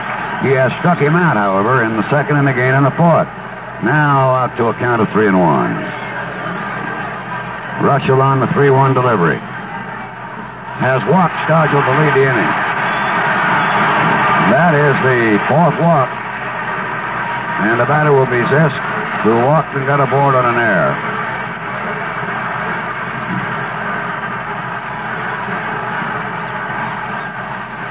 Now they're going to play Zisk to pull the ball. Chicago leading four to two. Stargell the runner at first base. Big hole off the right side with Fanzone holding. Sperring the second baseman way over towards second. The outfield swung way around to the left. Morales gives him about 70 feet of the line. Swinging a foul off a change curveball. Strike one. Frailing is up along with Stone again. Maybe now they've switched off Stone. We'll double check. Dave Giusti up for Pittsburgh. Like Oscar Zamora, the right-hander. it is. No balls and a strike here to Zisk. The pitch. Swinging a miss off a hard slider. Strike two. Nothing in two to count. Willie Stargell at first base. Held by Carmen Fanzone. Now the 0 2. And it's a bouncer up to the shortstop, and Kessinger steps on second, throws to first, and they're quickly two away. That's the third double play executed by the Cubs, but the middle one was hotly disputed. When uh, Zisk slid into what he thought was the third or second run of the inning, and he was ruled out. And that occasioned some argument. So Sanguillen in now, pop the second and single to left. Reuschel twist twirls and Sangy fouls out of play to the right.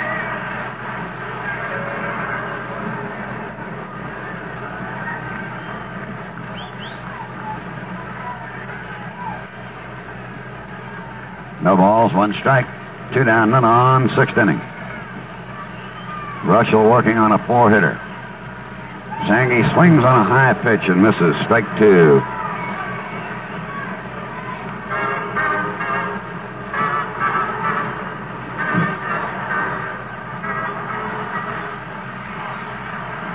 Comes the 0 and 2. Sangy trying to get out of the way of an inside pitch, fouled it off to the right. No balls, two strikes. Bitterly cold here tonight in the mid 30s. Temperature expected there tonight is over to drop down to the high 20s. No balls, two strikes. Reuschel on the 0 and 2, and Sangy knocks it off the glove and up into center for a base hit. Right off of Reuschel's glove up into center field. He's on. Moving up Ed Kirkpatrick. He's 0 for 2. He flied to center field in the fourth inning. Just tagged. And when he came in, he was ruled out. Chicago telecasters say on their replay it showed that he was safe. But that doesn't mean anything. He's out. So Kirkpatrick standing in. That's the fifth hit of the ball game given up by Reuschel. Sanguillen off first, held by Fanzone. The pitch, swinging a miss. Strike one. Straight change that time by Reuschel. No balls, one strike.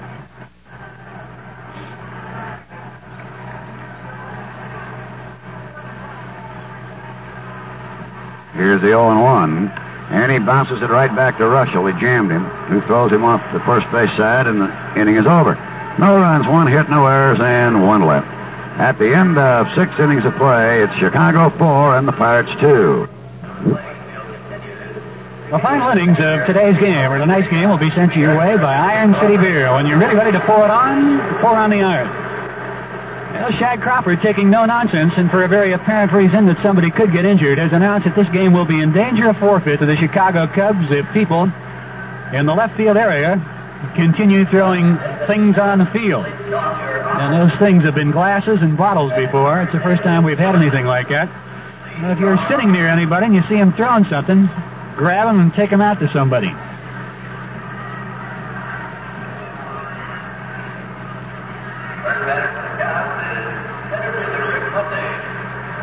Rick Monday leads off the seventh inning. He'll be followed by Kessinger and Cardenal.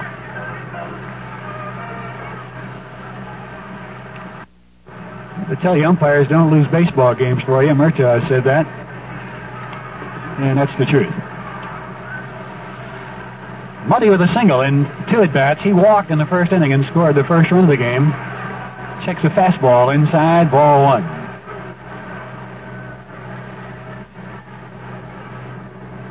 Rooker in a gutty battle after that first inning, two unearned runs, and he's been battling ever since.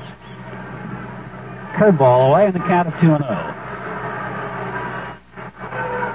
Pirates have not been able to do anything with uh, Rick Reuschel tonight. Have had only one solid base hit, and that was Sanguillen's, and that one just got up the middle against Kessinger and uh, second baseman Rob Sperring. It's the kind of game that Reuschel has pitched here tonight. The 1 1 pitch. Lined up the middle, a base hit by Monday. He is two for three. Now Rooker again will pitch from the stretch.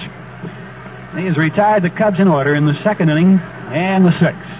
Every other time, he's been looking at a runner into scoring position with the exception of the first when he only had a runner get as far, or in the fifth rather, he had a runner get as far as first, and that's all. But he has shut the door since that first inning. Kessinger up. Be alert for anything with this situation. A good hit and run man. Monday, pretty good speed at first base. Kessinger, one for three. He's hitting away and fouls it back out of play.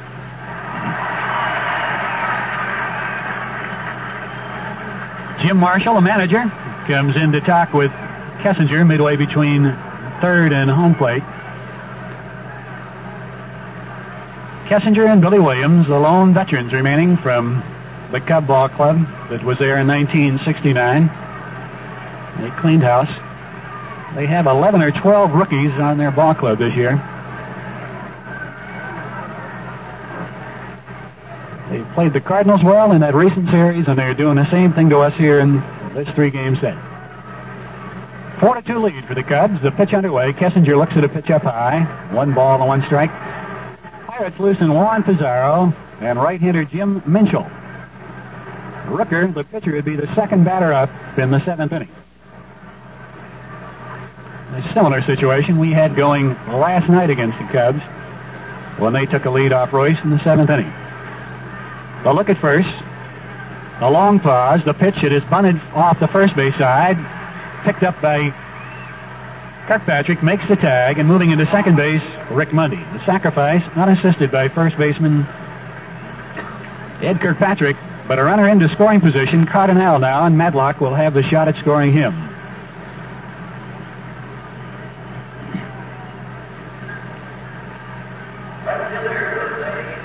Cardenal singled and drove in a run in the first inning. He has bounced to first, out unassisted in the second, and grounded out the shortstop in the fifth inning. Cubs with nine hits, the Pirates with five, and the Cubs lead four to two. Rooker can ill afford to give up any more runs. He's stranded runners in the third, fourth, and fifth inning. And they'll have to do it again.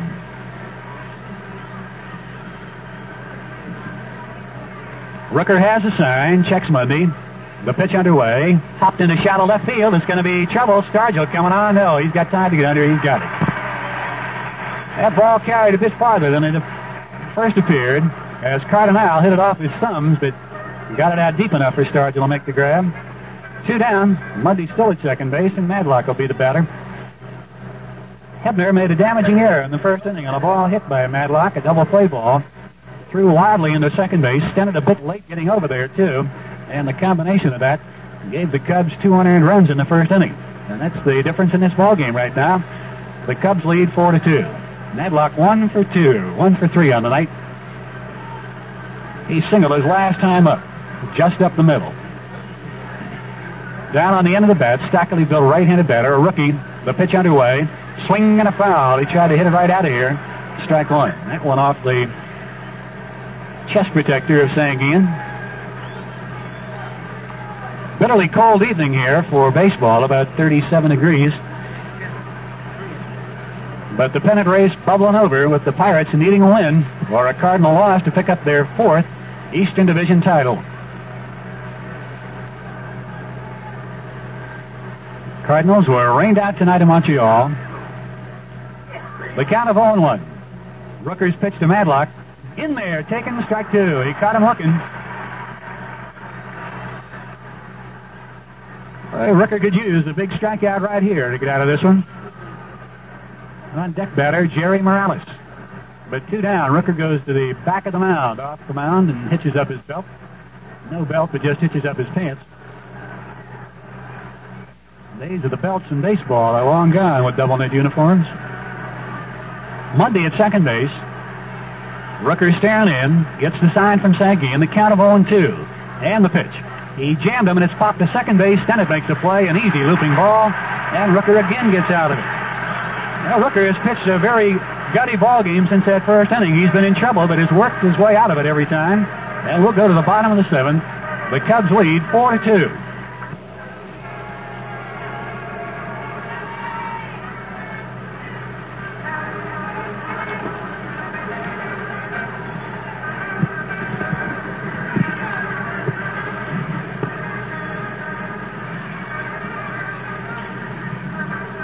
The crowd standing for the seventh inning stretch, and Taveras will be the leadoff batter. Will pinch hit for Rooker as Dave Giusti starts the loosen in the Pirates bullpen, along with uh, looks like John Morlan.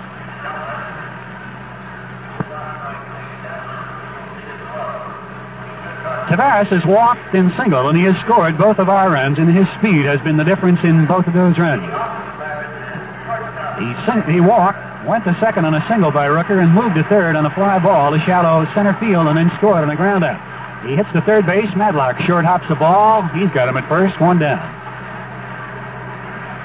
All right, Mr. Reuschel has done a job on the big buck bats tonight, and particularly Hebner, Oliver, and Stargell. Hebner has been the only one to get the ball out of the infield off him. And that's the secret of his pitching tonight. The ability to get out the big bats, the left-handers, Hebner, Oliver, and Stargell. Paul Popovich will pinch hit. He got the Bucks going last night in a situation similar to this with a triple in the seventh inning. He pinch hits for Jim Rooker. Now Rooker, the pitcher of record for the Bucks. Trailing four to two. Popovich batting at the 220. No home runs driven in five. The pitch by Reuschel fouled and just beneath our broadcasting booth, strike one.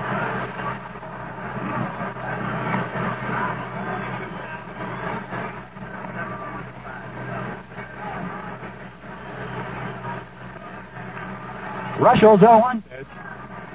Low and away, one ball and one strike. The attendance tonight, 22,725. The 1-1 pitch by Reuschel. Swing and a miss, strike two.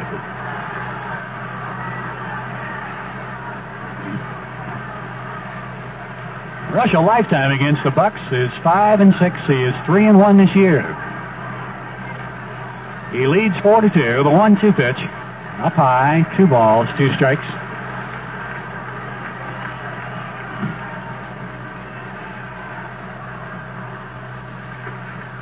The windup, the 2-2 pitch. Routed weakly to second base. Rob Sperring's got him at first. Two down. And that'll bring up Rennie Stennett. Pirate bats have not been stifled this much in a long, long time. This guy is pitching one whale of a ball game. There has not been a difficult out. And as I said, the only well-hit ball, and that one really just up the middle by Sanguillen. Off the glove of the pitcher. Stennett grounds to shortstop, and Kessinger. An easy play. The Bucks go down without any noise in the seventh inning. Now we've completed seven, and the Cubs lead 42. The new pitcher for the Pirates will be Dave Giusti coming in the eighth inning. He'll be facing Morales, Fanzone, and Swisher. Rooker went seven innings, gave up nine hits, struck out four. He walked two, and he gave up four runs in the first inning, two of them unearned runs, and those two runs now turn out to be the ball game here. As we move into the final two innings, Giusti set to work. Once again, here's Bob Prince. Okay, Nellie. Let's see as we go into the eighth inning. Rooker will be on the hook for it, but uh, still got a couple innings to go. Morales, Fanzone, and Swisher. We just wish a happy birthday to Bobby Robertson, who last night was a big hero when he popped home run out of the ballpark to win it.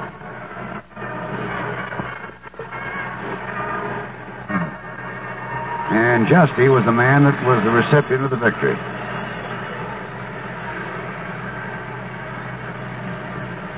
Well, Morales standing in. He beat out a base hit on a ball that skidded to the right off the glove of Rennie Stennett to drive in a run back in the first inning. He walked in the third and he bounced into a forced play in the fifth. They're going to play him to pull.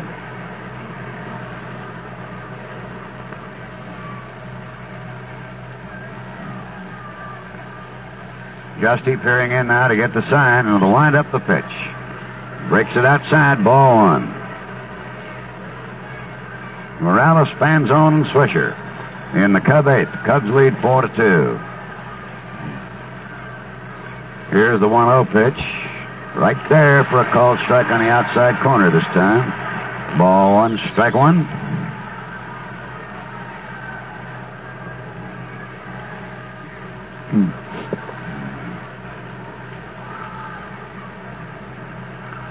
The 1 1 delivery, and he's in there again. Strike two.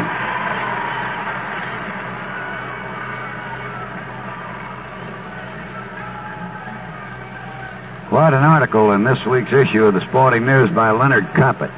He's dead against the expansion of ball clubs on the roster side anytime during the year. Morales strikes out swinging on the palm ball. In other words, he thinks that it's a 25 man game once you cut down from spring training, and it ought to remain that way right through the season.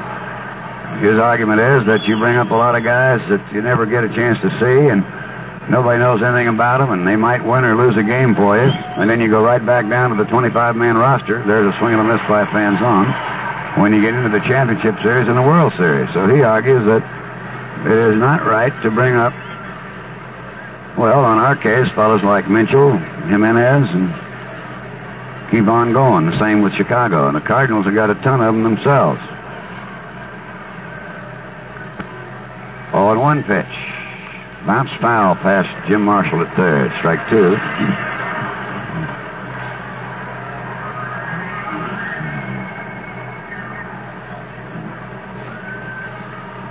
No balls, two strikes. In the eighth inning, Fanzone the batter, Jay Giusti, in relief of Rooker. Rooker was batted for.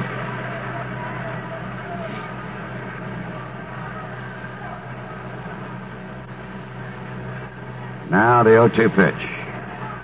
And it's hit foul off third again. There was one stage when the Pirates had a fairly good lead on the Cardinals, and a couple of things happened that really hurt them. One was that Doc Ellis had his hand broken, and he'd been winning. He'd won nine in a row. He was going great. And at the same time that occurred, Giusti was out with a bad back. And those two losses at that critical point about three weeks ago made a great difference. The 0-2 pitch. High, ball one. But that's all part of baseball.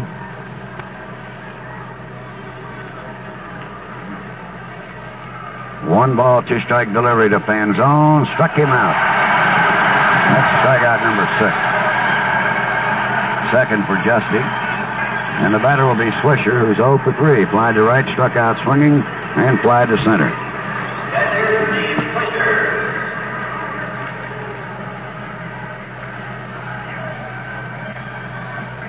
Swisher right hand batter, they play him the pull. Giusti peering in for the sign, bends and comes down. Right on the outside corner with a slider. No balls in the strike. Chicago leading 4-2 here in the eighth inning. Rooker right back, palm ball, swing and a miss, strike two. I mean Justy. Right on the outside corner with a slider. No balls in the strike. Chicago leading 4-2 here in the eighth inning. Rooker right back, palm ball, swing and a miss, strike two. I mean Giusti. Hmm. Twenty-two thousand seven hundred and twenty-five here on a very frigid night. Ball, no ball, two strike pitch, and he just missed outside, and Giusti's staring at the plate umpire, wondering what was wrong with that one. Ball one and strike two. Mr. Kibler's had the ire of the fans on him pretty much tonight. He's hanging right in there, though. Ball one and strike two. Here comes the pitch. Struck him out swinging. Giusti strikes out the side. Three up and three down, and we go to the bottom of the eighth. And the score, Chicago four, the Pirates two. Well,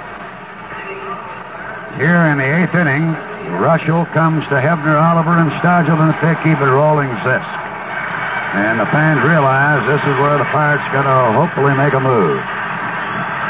Hebner is 0 for 3, but grounded into a force out in third that drove in a run.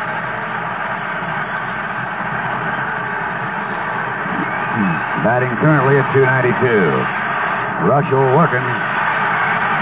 Hebner smacks it off the right side, knocked down by Sperring. He throws him out on a great play. That guy Sperring has been some kind of second baseman tonight. That's about the third great play that young man has made. That looked like a base hit, but he railed it in there. Here's Oliver now. He was robbed back in the fifth inning by Sperring. He's 0 for 3.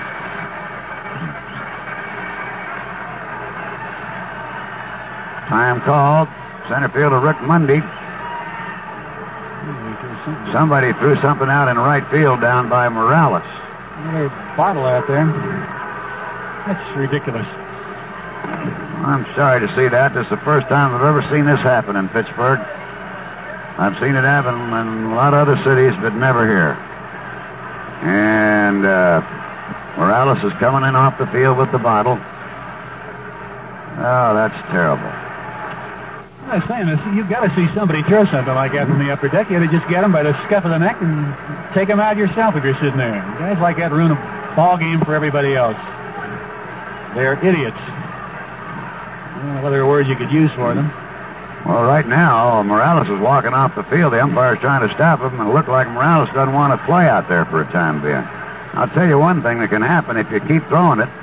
You can cause the game to be forfeited and won by Chicago. Just that simple. That announcement was made uh, two innings ago, Bob, by Art McKennan, and uh, it's on the board once again. Morales is coming in. He's not going out to right field. I can't blame him. The whole Chicago club is walking off the field. The entire ball club is walking off the field. That bottle narrowly missed hitting Morales in the head. And unless you can control it, you can uh, cost the Pirates a chance to win this ball game.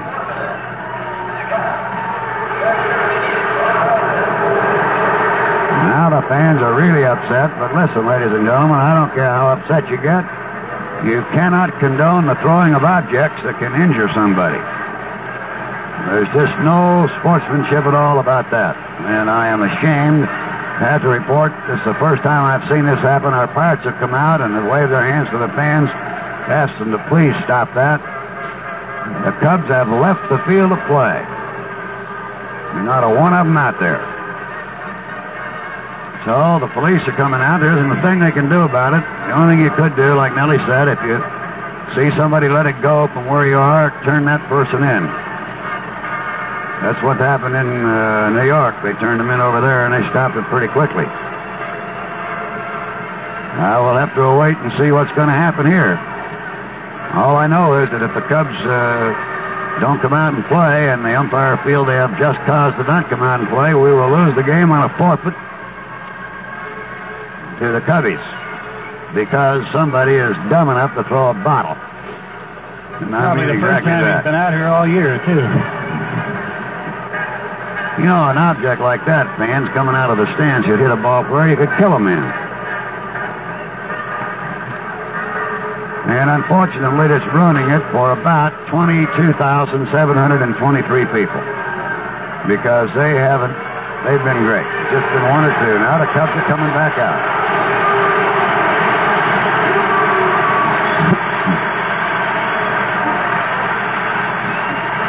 But we don't see a right fielder out there yet, and that's Morales.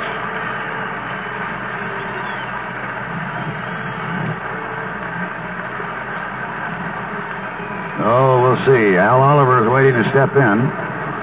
They're still missing a right fielder. He's coming out with a hard hat on. He's going out into right field with a batting helmet on.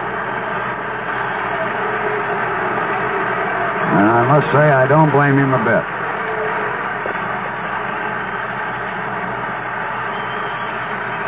Most of the people in right field out there are applauding Morales coming out, though. There are really, ladies and gentlemen, 99 and 9 tenths percent of these fans here are not in favor of what's happening.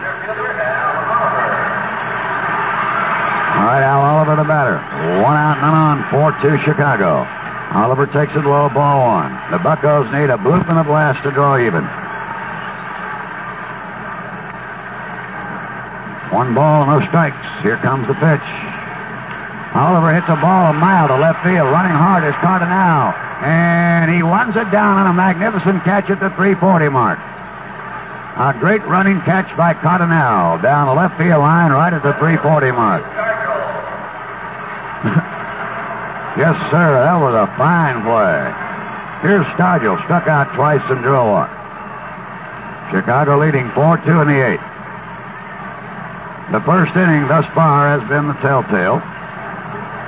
A walk, a single, a single, and a double play ball that was blown, and a bad error that allowed two big runs to come in. Four all told. Stargell takes a strike, and he questions the call. Just with a stare, and that's all. No balls, a strike. Swing and a miss, strike two. I don't know what'll happen tomorrow in Montreal, but let's say we lose this and Montreal should win. Somebody somewhere will write that the Pirates backed into the Eastern Division Championship. Somebody can't miss that line. Here's the 0-2 pitch. Stargell goes down swinging. And Reuschel has his fifth strikeout. So at the end of eight innings, it's 4-2 Chicago. Dave Giusti will work the Sperring Reuschel and Monday here in the ninth inning. With the Chicago Cubs on top, four to two. Let me recap now what's going to happen here in the event the Pirates lose this game, so that uh, if you're just tuning in somewhere around the country, you'll understand. Tonight, Montreal and Cardinals could not play because of very inclement weather, and they're scheduled to go tomorrow, weather permitting, at 105.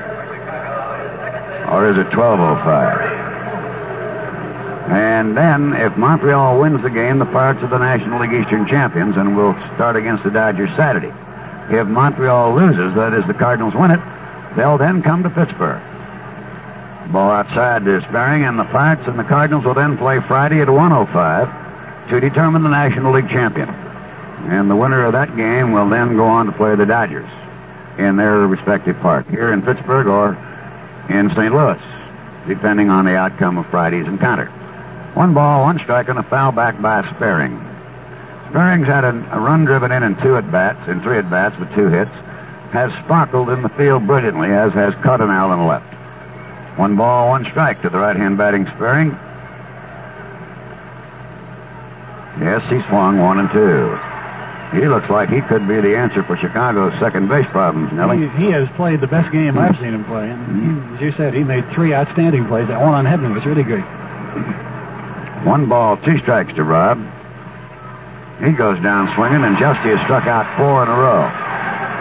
That's eight strikeouts. Here comes Reuschel, who's 0 for 2, sacrificed in between two strikeouts. All the scoring for Chicago went in the first inning when they put nine men to the plate, and two of the four runs were unearned. The Pirates scored in the third an earned run, an unearned run in the fifth. So taking the errors out of the game, the score should be two to one Chicago. But it's four to two Chicago. Reuschel awaiting the pitch. Grounds it down to the shortstop. Taveras backhands the ball from the hole, throws low. Kirkpatrick holds for the out. I'll say one thing, that Reuschel ran it out. That was a bang-bang play at first base. All right, two down to Rick Monday, who's been a batting star. This is the highest he's ever hit in the majors. He's uh, batting at about 295 right now. And his 20 home runs a career high for him also. He has two hits and three at-bats. He's taking lots of time, giving Reuschel a little more breathing room. Rick walked in the first inning and scored, grounded a short, then singled in the fourth and again in the seventh. Center fielder, Rick Monday. He had 26 homers uh, that last year, but this uh, is 20 this year. But he has a high batting average he's ever had in the majors at 294. So Giusti, with two down, comes to him with a palm ball. He's upstairs a ball. One ball and no strikes. Chicago leading four to two.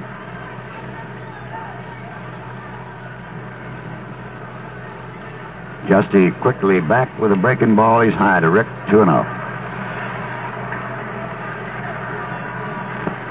Where Reuschel has controlled things, he has stopped Hebner, Oliver, and Stargell. And I mean has stopped, and Zisk, and stopped them cold. There's a strike. Hebner has had uh, only one ball out of the infield and went 0 for 4. Oliver is 0 for 4 and had one ball out of the infield. Stargell is 0 for 3 and struck out all three times. Foul back. Zisk. Stargell is 0 for 3 and struck out all three times. Foul back. Zisk has been up just three times, walked once, got on in an error, and hit into a double play. Where the damage has occurred, as far as Reuschel's concerned, is with Taveras up there. where he's walked and scored and singled and scored. Two balls, two strikes, two out, none on, ninth inning. Four to two, Chicago.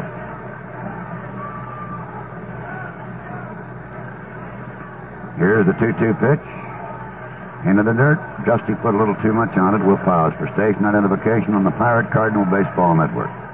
All the good sports are on Pirate KDKA Pittsburgh.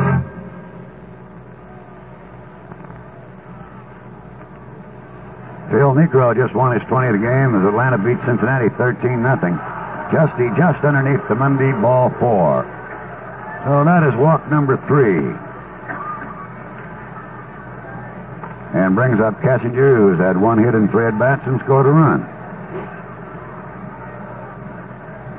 Interesting to see the type of a lineup Cincinnati threw in that last game, losing 13 to nothing.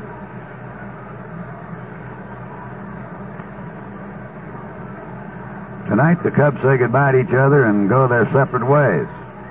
Pirates remain in town to find out what's going to happen tomorrow up in Montreal.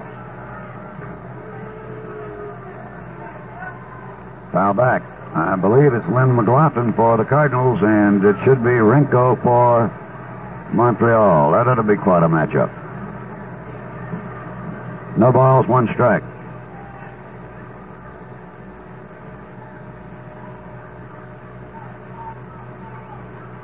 Pitch. Swing and a miss on a foul ball, strike two to left-hand batting Kessinger. No balls, two strikes. Two down here in the ninth inning. Looking ahead to the Pirates' ninth inning, they have Zisk, Sanguillen, and Kirkpatrick, the scheduled first three batters. Nothing in two count to Kessinger. Monday off first base. High, they pitched out. Monday wasn't going. If there was a pitch out, it seemed sure looked like one. Ball one and strike two.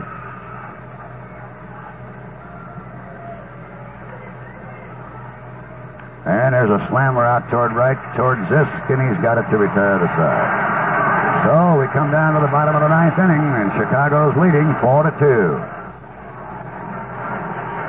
All right, Richie Zisk, the batter. Richie walked, got on an error, and bounced into a double play. The Cub bullpen is up and firing.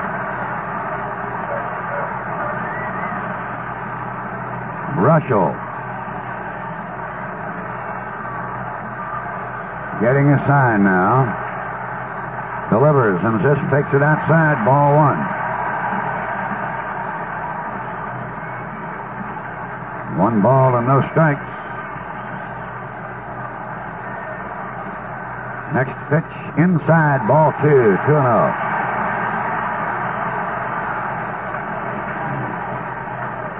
Sanguillen, the on deck batter. Reuschel, two balls, no strikes. Starts his motion, the pitch. He's over low, ball three, 3 and 0.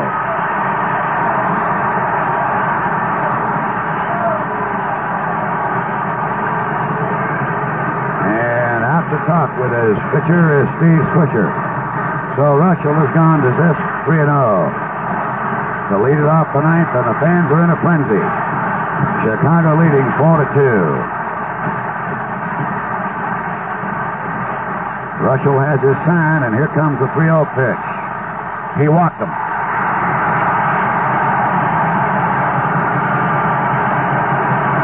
That's the fifth walk. Right about here is the only time you could really say where in the fourth inning, if they'd have called this safe, it'd be a 4-3 game and the Pirates would have a bunt.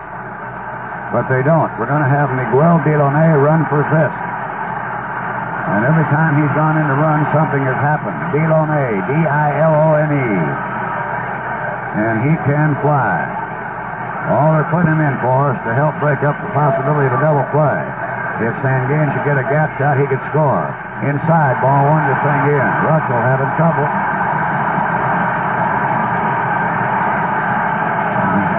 Sanguillen top to second, single to left, single to center. One and zero count. Reuschel comes to the plate. He throws a strike, and it's one and one. Right over the heart of the dish.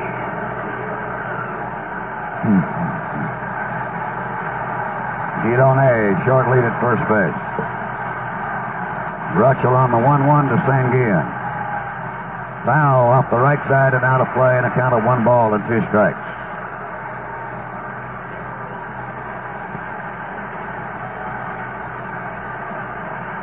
Richie Zisk opened the inning with a base on ball. Dilone went in to run for him. Sanguillen the batter. One ball and two strikes. Kirkpatrick on deck. Crowd in a roar here now. Here's the one and two to Sanguillen. Outside, ball two.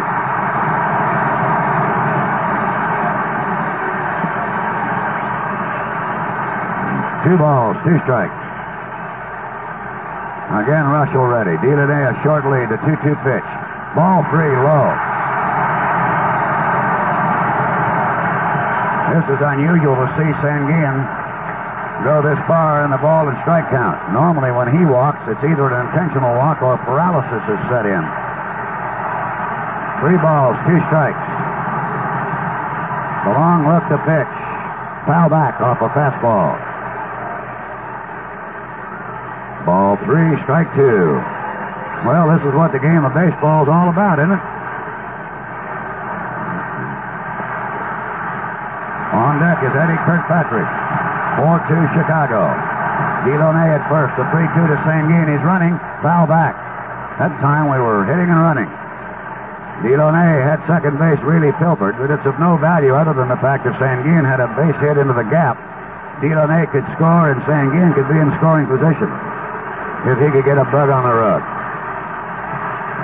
Which for you St. Louis fans means extra base hits. Ball three and strike two to Sanguillen. Dilone a short lead at first. Sanguillen steps out.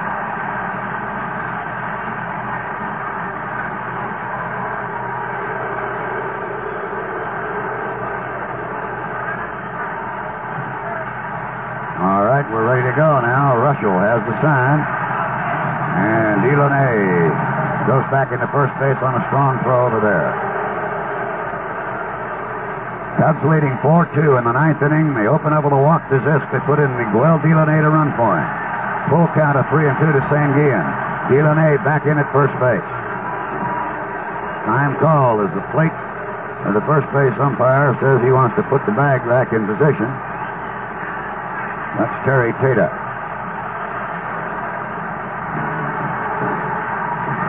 Ball three and strike two. Dilone a short lead at first. He's running. The pitch inside, ball four.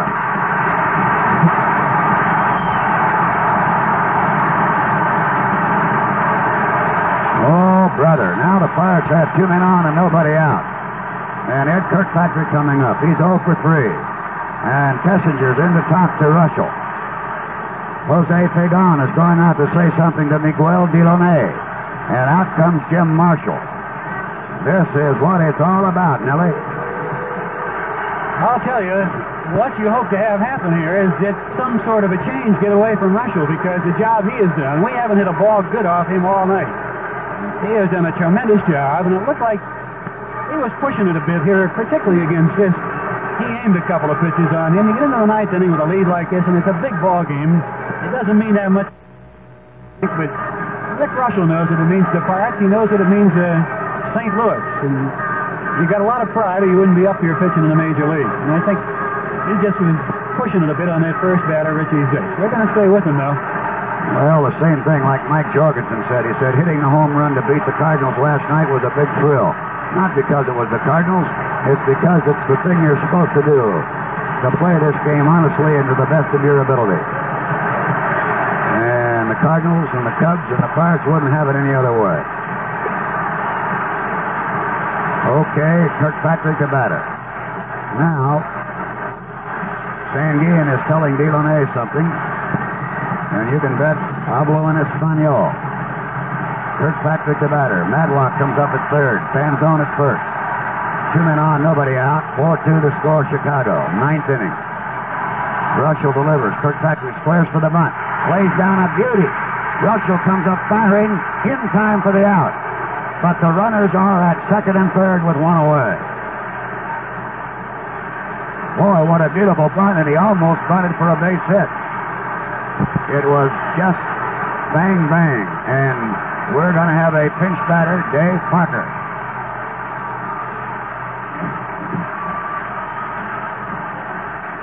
Tell you, he gets that bunt out a little bit farther. He's got himself a base hit. It was a well executed bunt.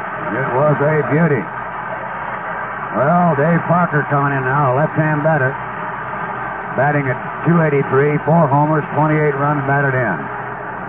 The Pirates need a base hit somewhere out of the infield to tie it up. Reuschel with runners at second and third and one out, working to the Cobra. The outfield deep and straight away. This guy has awesome power also. Here's the pitch. High ball aimed that curveball, too. He didn't throw that one very good, Bob. He's thrown 18 home run balls. Well, I'd like to see him throw number 19. Hmm. I know you folks in St. Louis wouldn't like to see it. One ball and no strikes. Here's a bouncer off his glove. Up to second base. They throw for the out, and a run scores. They get a great break on the ball bouncing off his glove up into the air where Sperring could get to it. If Reuschel doesn't get a hold of it, it's all over. Now here's Bobby Robertson.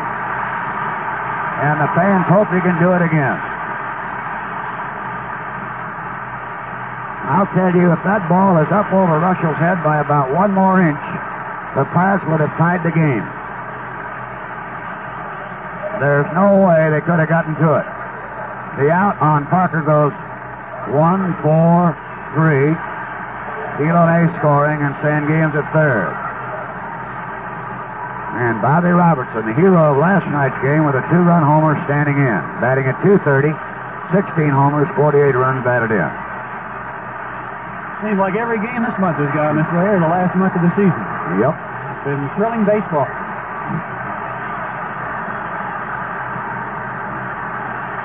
Reuschel will wind up. The outfield will way around to the left and deep. Pitch to Bobby Robertson.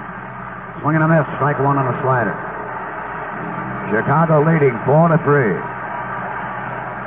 Here in the ninth inning with two down and Sanguillen at third. The Bucks need an errant play or a base hit to tie it up. And the long one would win it. Reuschel in the windup, the 0-1 pitch. Upstairs, and Reuschel did not like that call. He thought he had a strike. Ball one and strike one. Parker came within a fraction of an inch of tying up the ball game. Just enough that he could deflect it. 1 1. Ball outside, almost threw it away. Swisher made a great save, or the game would have been tied on a wild pitch. Ball two, strike two. He hasn't thrown him a fastball yet. Nope. Ball two and strike one. Same game at third. Here's the 2-1 pitch to Robertson. High, ball three. And Reuschel is griping now with a plate umpire, and he's all over Kibler.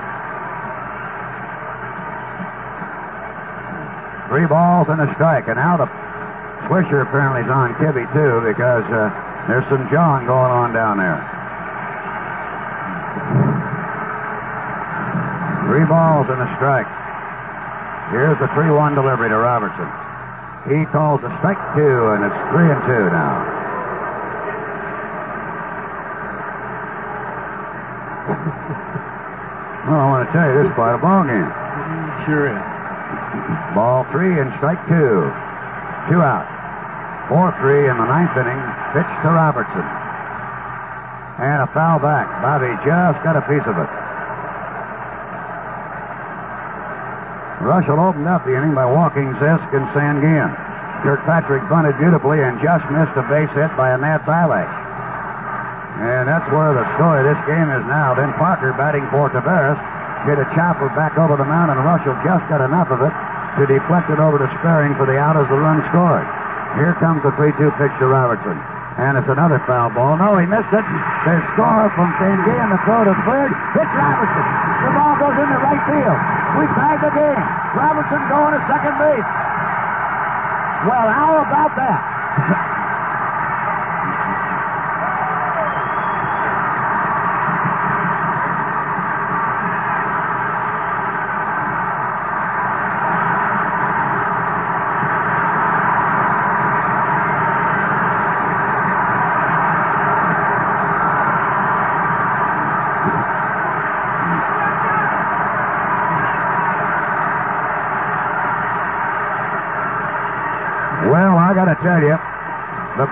come out and ask everybody to be calm. Don't throw anything. Now let me recap this for you. Robertson swung and missed, strike three. And the ball got away from the catcher, Swisher. And it'll be a strikeout, a pass ball. And then what happened, Swisher appeared to be confused because he didn't throw right away. Meanwhile, Sanguillen scored the tying run. When Swisher did throw, he hit Robertson right in the back of the head. And the ball went on down the right field line, and Robertson went into second with the error. So you put down a strikeout. You put down a pass ball. And you also put down an error on the catcher, putting Robertson up at second. Now you move Augustine in to run for Robertson. And you put Sanguillen in to score on the pass ball. And the game is tied at 4-4. And the winning run is out at second. And there's a big conference going on. I think they're trying to say that Robertson was running out of the baseline again. But he was running right smack dab down the line. And there's no way in the world you're ever going to be able to talk him out of that. You can talk till heck freezes over. But uh, the fans started to throw things, and the Pirates came out right away and put their hands up and said, hey, now don't get us fouled up in this game. Now all the Cubs are out in the center of the diamond with the umpires, with Jim Marshall and company. There's no Cub in the outfield. And every Pirate has come out of the dugout bench and they're holding their hands up and say, come on now, fans, please, Dodgel, everybody, asking them to sit down and behave themselves. They're exuberant. Danny Murtaugh's come out. They're asking for fair play. At the same time, they're pleading for their opportunity to win a ball game. And I'll tell you something. This is unbelievable.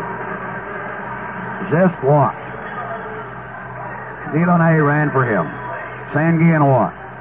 Kirkpatrick narrowly missed a base hit on a bunt, which was a sacrifice. Wait a minute.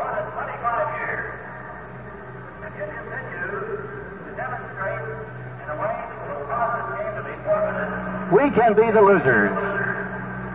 And we can be the losers only. We'll appreciate it if you'll stay in your Art seat. McKennan said, I've been the Stop public announce- dress announcer here for 35 years. Could you hear it all right, Bill? Thank you. They tuned it in. Murtaugh's going down the line asking everybody to please don't throw things. I, uh, I'm not going to be critical to this extent. And 99% of the fans or more are for this game being played the way it should be played. And somebody has apprehended somebody down below that did throw something, and the security officers have gone in and grabbed that person. Most of the now of the all of these fans, with the exception of one or two, are fair play fans. They want to see this thing done the way it should be done. And it's spoiling it for 99 and 9 tenths percent of the people. Murtaugh's walking all the way out in the center field saying, please, come on, let's be fair about this thing. You can't ask the Chicago Cubs to go out there and get hit. I don't care. You just can't ask them to do it. They're playing a whale of a ball game. They're fighting the daylights out of us. They have no place to go in this National League race. They're playing with the pride of a professional athlete. They're trying to beat a team out of the championship, and that's the way this game should be played, Nellie, and no other way. That's the way it is played. And uh, you're right. I don't. I don't know what the fascination is with anybody, the mentality of anybody that throws bottles out on the field anyway. Uh, it's a little lower than most animals, I would assume, but there are people like it around, I'm sure. You cannot blame Jerry Morales or Rick Monday or Jose Cardenal for fearing for their lives when they see things like that. And this city has never had this before, and I don't know where they came from tonight, but out of the woodwork or something. Well, I'll tell you this. I apologize on behalf of the city of Pittsburgh to the Chicago Cub fans and to the Chicago players. I truly do. I apologize for this deplorable act on the part of one or two people. And on behalf of the St. Louis Cardinal Ball Club and everybody else. It's a disgrace. And the funny part, not the funny part, the thing is, ladies and gentlemen, of the 22,000 here, I'll guarantee you 22,725 people, I'll guarantee you 22,720 are good. There's just three or four of them that are the ones that are ruining it for everybody. Now, Augustine is the runner out at second base. And the batter Stennett with one hit and three at bat. The score is tied at 4-4 in the most unbelievable ninth inning you've ever witnessed. At least I've ever witnessed. And I've been in this game 30 years. Now, Augustine at second. If he, Stennett, gets a base hit and the Pirates will win this, I won't have to say anything to you. You'll know about a roar. All right, Reuschel ready. The pitch. Foul back. Just imagine the heartbreak of Reuschel. He struck out the pinch batter Robertson for what should have been the game retiring out. And a pass ball, the heartbreak of Swisher, for having the ball get away from him. And then the delay of holding onto the ball. And then when he did throw it, he hits Robertson, which allows Sanguillen to score and Robertson to go to second, with what now is the winning run in the form of Augustine. Here's the 0-1 to Stennett. Swinging on this strike two, and he's trying to kill it. The youngster's uh, adrenaline is flowing a little more than it ought to be. Well, I don't know whether it ought to be or not. I think it's flowing. Why shouldn't it be? He's trying to kill it. Mine isn't at all. I'm the calmest guy in the group. Uh-huh. No balls. Two strikes to Stennett. The pitch. He bounces one hopper back to Reuschel, who throws for the out. But I want to tell you, that inning showed two runs with not one base hit in there. And not one ball out of the infield. And one pass ball and one throwing error and one man left. And you can't tie a game up any more imaginatively than that. At the end of nine, we're tied up 4-4. Well, we're going overtime in what is the final game of 1974. That's the regular season. There may be more baseball here Friday, and that's determined by what's going to happen in overtime. Ramon Hernandez will be the third pitcher for the Pirates following Dave Giusti, who had another fine outing. He won two innings, gave up no hits, he struck out four, and he walked one. Hernandez came in yesterday, and he does not prefer to pitch in cold weather, but he has no preference here because the Pirates need his arm, and they need a good strong arm here, and he's been the veteran pitcher for them. He faced two batters last last night, gave up a single to Monday, but Stargell made a very big play, throwing the runner out at the plate, and they gave up a triple to Don Kessinger that scored a run. Well, he didn't fare too well last night. He'll go against Cardenal, Madlock, and Morales in the 10th inning. Three right-handed batters. Ramon Hernandez, a native of Puerto Rico. And as we said, these temperatures are not conducive to Puerto Rican living. Just a wild finish. Bucks have uh, put Miguel Dilone in the right field, replacing Richie Zisk. The rookie gets a baptism under a very big ball game here. It means everything. Cardenal, a pitch by Hernandez, is uh, up high, ball one. The temperature at game time was 38 degrees, and it hasn't gotten any warmer. The action has, in the late innings here, an unbelievable ninth inning. Steve Swisher dropping the final strike for Bobby Robertson on a 3-2 pitch. It got away from him on the third base side of home plate over toward the Cub dugout. He dropped it once, and that lost the ball game for them, or lost the tie, rather. Pitch is in there, one ball, one strike.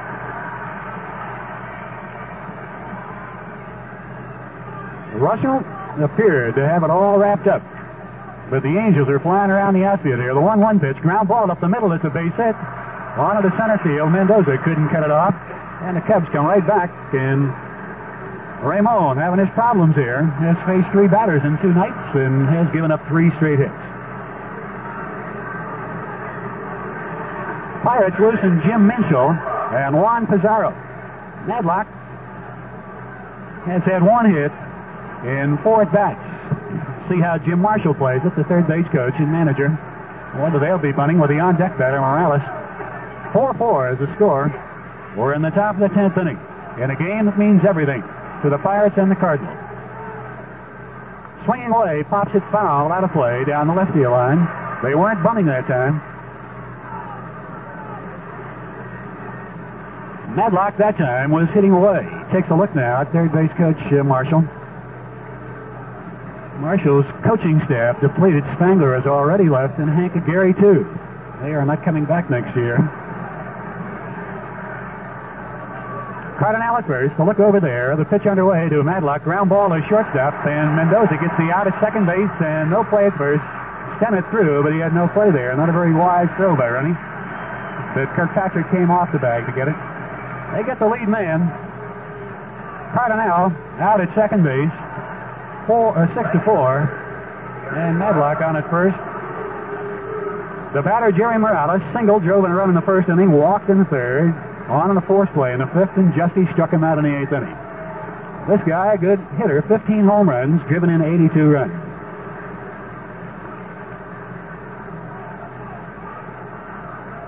Madlock has had some ankle problems. He doesn't run with the speed of Cardenal. The pitch to is a ground ball right side. Stennett up to Mendoza. The out there to throw to first. Double play! Well, the Bucks turn over their first double play of the night. They missed two previously that really hurt them in the first inning. The one later, not so much, but they came back with this one. Rennie to Mendoza to Kirkpatrick for the out. No runs on one hit, no errors, and nobody left. We go to the bottom of the tenth inning, still tied 4-4. The new pitcher for the Chicago Cubs is going to be Ken Frailing. That's all for Rick Reuschel, who pitched a whale of a ball game here tonight.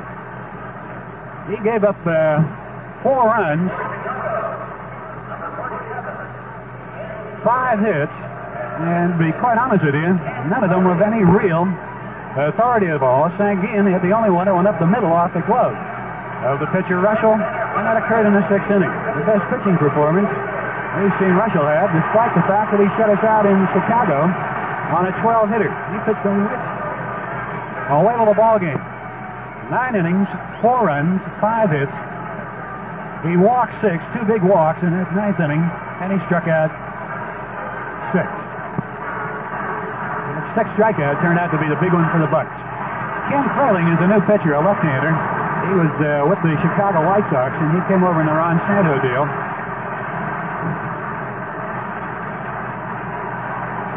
Frailing's record 6 and 8, an earned run average of 3.82. He beat the Pirates earlier this year, 1 to nothing in Chicago in very cold temperatures. Hebner, the lead-off batter, and the windup and the pitch underway by Frailing. He is in there with a strike.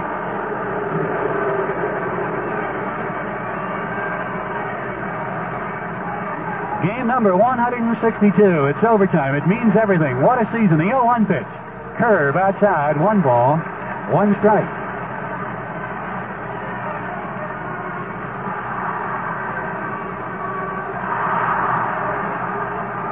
The windup on the 1-1 pitch by Frailing inside on the corner taken by Hebner. Strike two. Curveball. Hebner gave way to it. He hung it inside and Hebner backed up. Frailing has thrown 11 home run balls, given up 149 hits and 125 in a third inning. The 1-2 pitch. And Hebner swings and misses strike three. Chased a very bad pitch way outside. Ritchie having a rough night here. First strikeout for Frailing, of course, the seventh of the ball game, and that'll bring up Al Oliver. This is where Reuschel dominated the ball game against the Bucks. Hebner, Oliver, and Stargell did not hit the ball with any authority at all.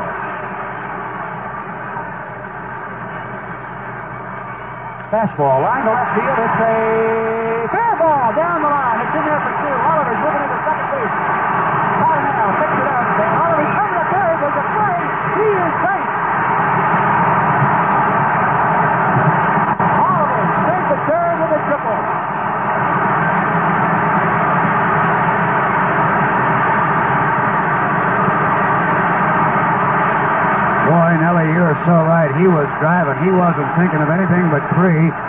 He saw the ball bobble just momentarily, as you called it, in left field, and did he bring it home? Bob, we're going to have some interesting uh, strategy here. The Cubs, of course, need a double play someplace. What do you do here? Walk you load, two. them up, you load up the bases and take your chances. If that would be the case, they'd have to pitch to Sanguillen after they walk Stargell and Miguel Dilone. The Cubs are listening in their bullpen. Bob will take a look at that as Jim Marshall comes out to talk to Frailing. But Oliver went with a pitch to left field, and he rifled it down there fair by about two feet. It caromed off the bullpen fence, and Cardenal got a bad hop off the wall. And Oliver, as Bob remarked, hightailed it around second. He was going for three all the way, and he moved in there. The play was not in time to get him. And the Pirates are 90 feet away from an unbelievable victory here after they appeared to be out of it, Bob, and a strikeout for the third out in the ninth inning. Yes, sir. There's a funny thing. They say the ball game is never over till the final out. Tonight you see a ball game where the game was not over on the final out. They struck out the man for the final out, and they didn't get him because of the pass ball. Now, Nellie, one other thing I want to remind the folks, if we win this game, I'll hold the microphone here for the moment till you get down to the locker room and we'll have some pandemonium down there. Go ahead and describe her, Nellie. We'll worry about that. I couldn't care less right now. We'll see what happens. We're going to walk Stargell. An intentional walk to him. He will walk Dilone. And it's the only percentage play that the Cubs have. And Oliver made it all possible by his hustle, Bob, and moving into third base. Well, he was running so hard going into second.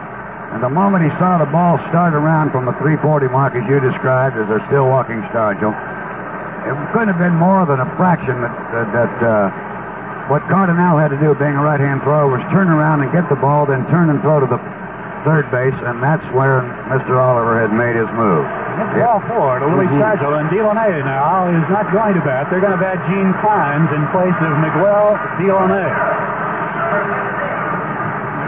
The outfield, meanwhile, was practically another infield. They're way in. I can't believe this ball game. It isn't over yet, but I can't believe what I've looked at. This season has been the most emotional up and down season I think I've ever seen. You've watched baseball, major leagues, for 27 years, and this is just unreal the way this thing is going. Sure is. Now they're going to walk Clines. Tell you one thing, we got a lot of speed on there. Clines is pinch hitting for Miguel Dilone, and they're setting it up for Manny Sanguillen. The bases will be loaded after the walk declines. Now they got Oscar Zamora and Steve Stone warming out there, Nellie. A couple of right-handed pitchers loosening, so more than likely Jim Marshall will go to the right-handed batter to pitch to Manny Sanguillen with the bases loaded and only one out here in the bottom of the 10th and everything wrapped up in the 1974 season right here. Okay, this is it. Stargell goes to second, climbs down to first on a walk, and Stargell coming back wants to talk a bit briefly with uh, Clines at first base. And he's reminding him, I'm sure, that if the ball is hit any place, make sure you tag second base. Right? Oh, very much so. Marshall's coming out again. We're going to see a right-hander. I saw a ball game lost for failure of the man at first base to go up and tag second. Because you get excited in a thing like this and you get all exuberant and you figure a base hit, nothing to it. But unless you go up and tag second base, you've not taken the force off the play. And uh, you could have some problems here. Well, Marshall talking things over. I think so. My now Skinner's going out to talk to Stargell, and the whole thing is setting up in the back again to the most unbelievable ninth inning, when the final out was not the final out, a strikeout. Then when Swisher had the fast ball come to him, it now develops that he dropped the ball. Now he then went to pick it up, and as he did, that delay momentarily there cost him the opportunity to throw out Robertson and he hit him right in the back of the head, and we got the break that the ball didn't hurt Robertson, one, and two went down the line far enough that we could get Sanguillen to tie it up, and Robertson go to second. So now they're coming on with Oscar Zamora. My goodness sakes, how could you ask anybody to bring one down in 1974 any more finer than this? Now, I'll remind you, if we win it, Nellie will make his way to the locker room, and then I'll join him, and I hope you brought some extra clothing with you, Nellie, because if you didn't, you're going home soaked. I hope I go home soaked. Well, we'll go home soaked. Let's get a run here. Why Don't not? worry about that when we get that one. You're going to get it. Oscar Zamora came in last night and faced one batter, Paul Popovich, who tripled over the head of Morales in right field and then came on to score on a wild pitch by Dave LaRoche when he came on to relieve him. As you can imagine, the pressure not only on Sanguillen, but on Oscar Zamora. The bases are loaded, and he's coming on to pitch to Manny Sanguillen. Zamora's record is 3 and 9. This is his 56th appearance, all of them in relief. And he has only walked 19 batters, and seven of those are intentional walks. So he's picked the right guy to come in with the bases loaded. He will not get behind and will not walk anybody, and you're going to have to hit the ball someplace. And Sanguillen is a tough guy to walk anyway, as you said. You're going to have paralysis has to set in for him to walk. Tomorrow we'll take, I think, one or two more warm-up tosses, and you'll hear this crowd come alive when it sets in. The base is loaded. The tie game 4-4, bottom of the 10th inning, and the Eastern Division Championship up for grabs for the Pirates if they can get a fly ball or a base hit. The Cubs will play the infield up. They'll play the outfield up. The only percentage play they have, and it was all brought about on a triple by Al Oliver, who hustled it into three. He's at third. Stargell's at second. Clines is at first base. Sanguillen, the pressure on his shoulders, steps in. He's had a couple of singles and a walk in four times at bat. Here's the pitch. Foul. Back out of play. Strike one. Wonder what everybody's so excited about. Just another ball game, isn't it? That's what some people might say. Oh, brother. The count of 0-1 from the belt, the pitch. Ground Bleakley to third base, and a run is going to score. The Pirates win the pennant. A base hit by Sanguillen. Bleakley hitting the Pirates win the Eastern Division Championship. Aren't they going wild down there, Nellie? Look at them tearing them apart. The fans are all over the ballpark. The Buckos have won the National League Eastern title with a 5-4 victory. Nellie's on his way down to the locker room, and they can't get through. The Pirates can't get through the dugout. The fans are standing all over the infield. The Pirates have won on an unbelievable situation. Absolutely unbelievable. With one out, Al Oliver wrapped the drive to left field, and his hustle, and his hustle alone was a triple. And then they walked Stargell and Clines intentionally. And Sanguillen hit a swinging bunt to third base. The only play they were going to have, if Madlock could come up with the ball, is to throw it home. But they weren't going to get Al Oliver. And so, the Pirates win it in an unbelievable fashion and will play the Los Angeles Dodgers for the championship of the National League Saturday afternoon.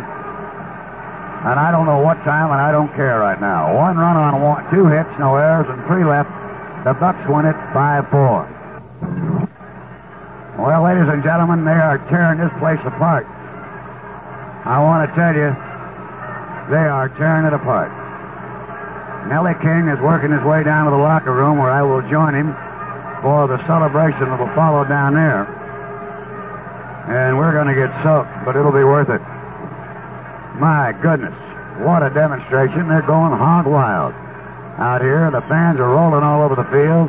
They're having a great time as the Buckos have won it. Five runs, seven hits, one error. Chicago four, ten and three. The winning pitcher, Ramon Hernandez, and the loser is going to be Frailing. Well, I want to tell you about Rick Reuschel. My heart goes out to that young man, and my congratulations to him for pitching one of the most magnificent and courageous games under extreme circumstances, and only to lose it on a strikeout. And my heart goes out also to the catcher, Steve Swisher, for this young man fought his heart out and had a pass ball come about. And then when he went to throw to get Bobby Robertson, he hit him in the back of the head, and thus the tying run scored. And then with one out, Al Oliver hit the doggone to smack to left field, and he had one idea in mind, get to third. And get to third he did. And then they did the only thing else they could do. They walked Stargell and Clines, and Sanguillen hit a little top shot down third, and the ball game is over. Oh, my. Well, I'll sign this part off, and then you'll rejoin us in the locker room, won't you? Because this is going to be some celebration down there. Our next broadcast will be when we play the Los Angeles Dodgers Saturday afternoon in the first of a five-game series for the championship of the National League. Tonight's game was brought to you in part by your private land Chrysler Plymouth dealer, who has immediate delivery on America's number one selling compact. By Joy, nature's high-protein food for dogs. Higher in protein and still costs less than most other brands. And by Iron City Beer, When you're really ready to pour it on, pour on the iron. The Buckos are the Eastern Division champions by a score of 5 to 4 on the Pirate Baseball Network.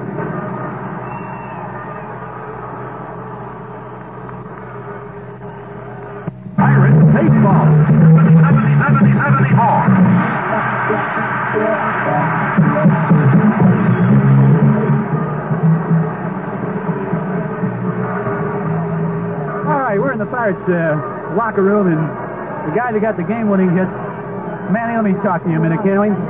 Zangy, he's got champagne all over his eyes, and he can't even see it. But you can talk, Zangy. Some thoughts about that last time at batting that base hit. Well, Nellie, you see, I'll tell you the truth. I have in my mind to bomb because I know he's going to throw me a slider. So when I see the ball high the first time, that's the way I swing because, you know, I'm a high ball hitter and uh, he give me the slider, but I wait too much. And the other pitcher, I was waiting for a slider. You see, I don't try to pull the ball. I just want to put it back in, my, in the ball. What's some thoughts about Manny Sanguillen, about 1974 and this season? It started so poorly and just suddenly caught fire. It has to be very satisfying.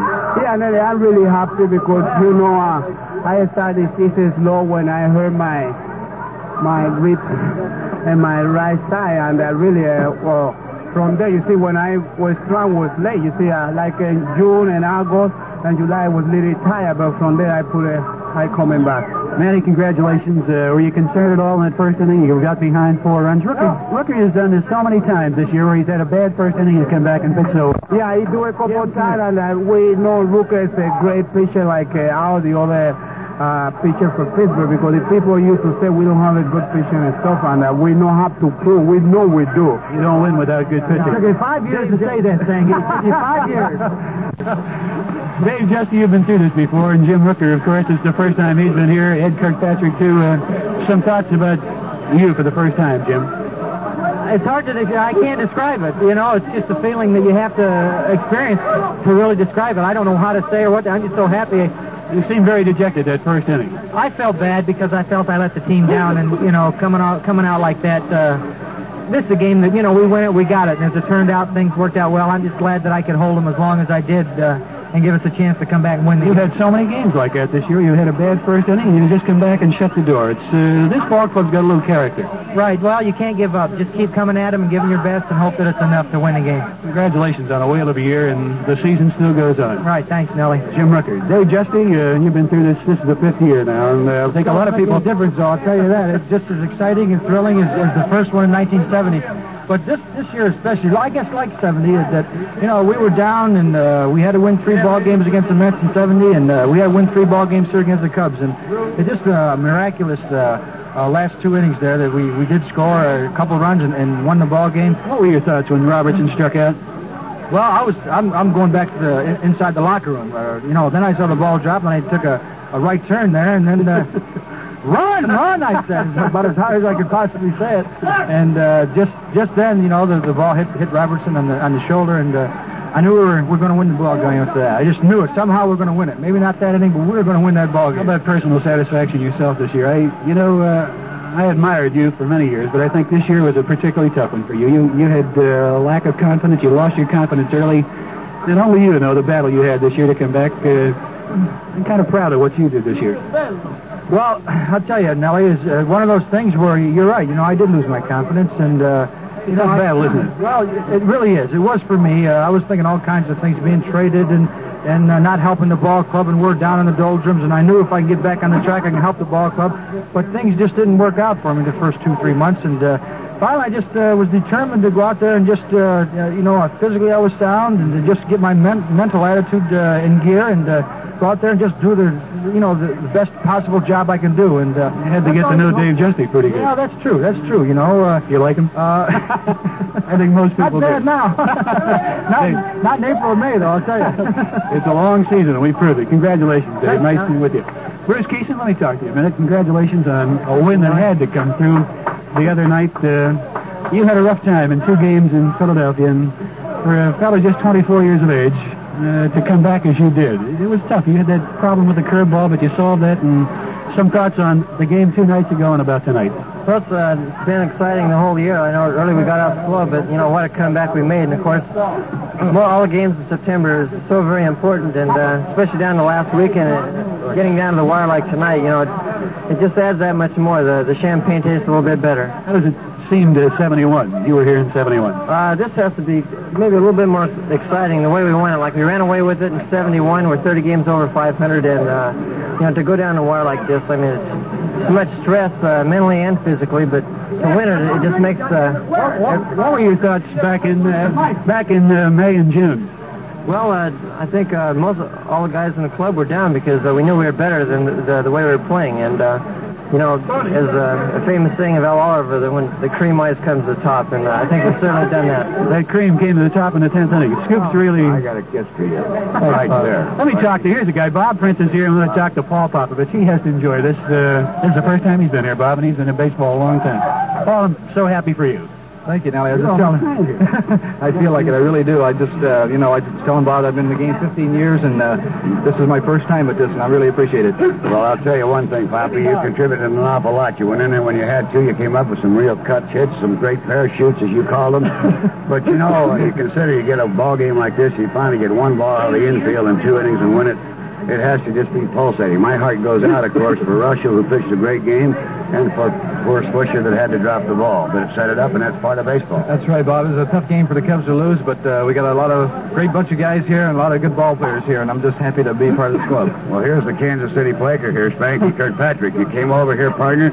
You're on a winner. How's it feel? Great. They told me we were going to win it, and they were right. It, uh, it was a little tougher than I expected, but uh, it's great to be there. Spanky, I'll tell you one thing. The ball club you've had all year never has given up. I know you've been as far as 14 under, but uh, you still you could have quit, but none of you did. Well, that's right. Uh, just an amazing bunch of athletes, and uh, everyone kept driving, and uh, uh, with the ability that's here, everyone knew it would just all come together, and it has, and uh, it's, it's a great feeling, believe me.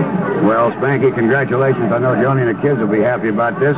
But if you spend it, don't spend your money yet. Wait a while. Well, that's right. We're going to put it in the bank, and that, boy, if it wasn't for her, we wouldn't be here either, I tell you. Well, that's exactly right. Joe L. Brown. Joe L. Brown, come over here a second. Get Joe. Hey, Mario, Chihuahua, Mexico. Yes, ¿Qué pasa? Nada, not too much. Nada, not too much. You're feeling pretty happy, aren't Oh, you? Oh, yeah.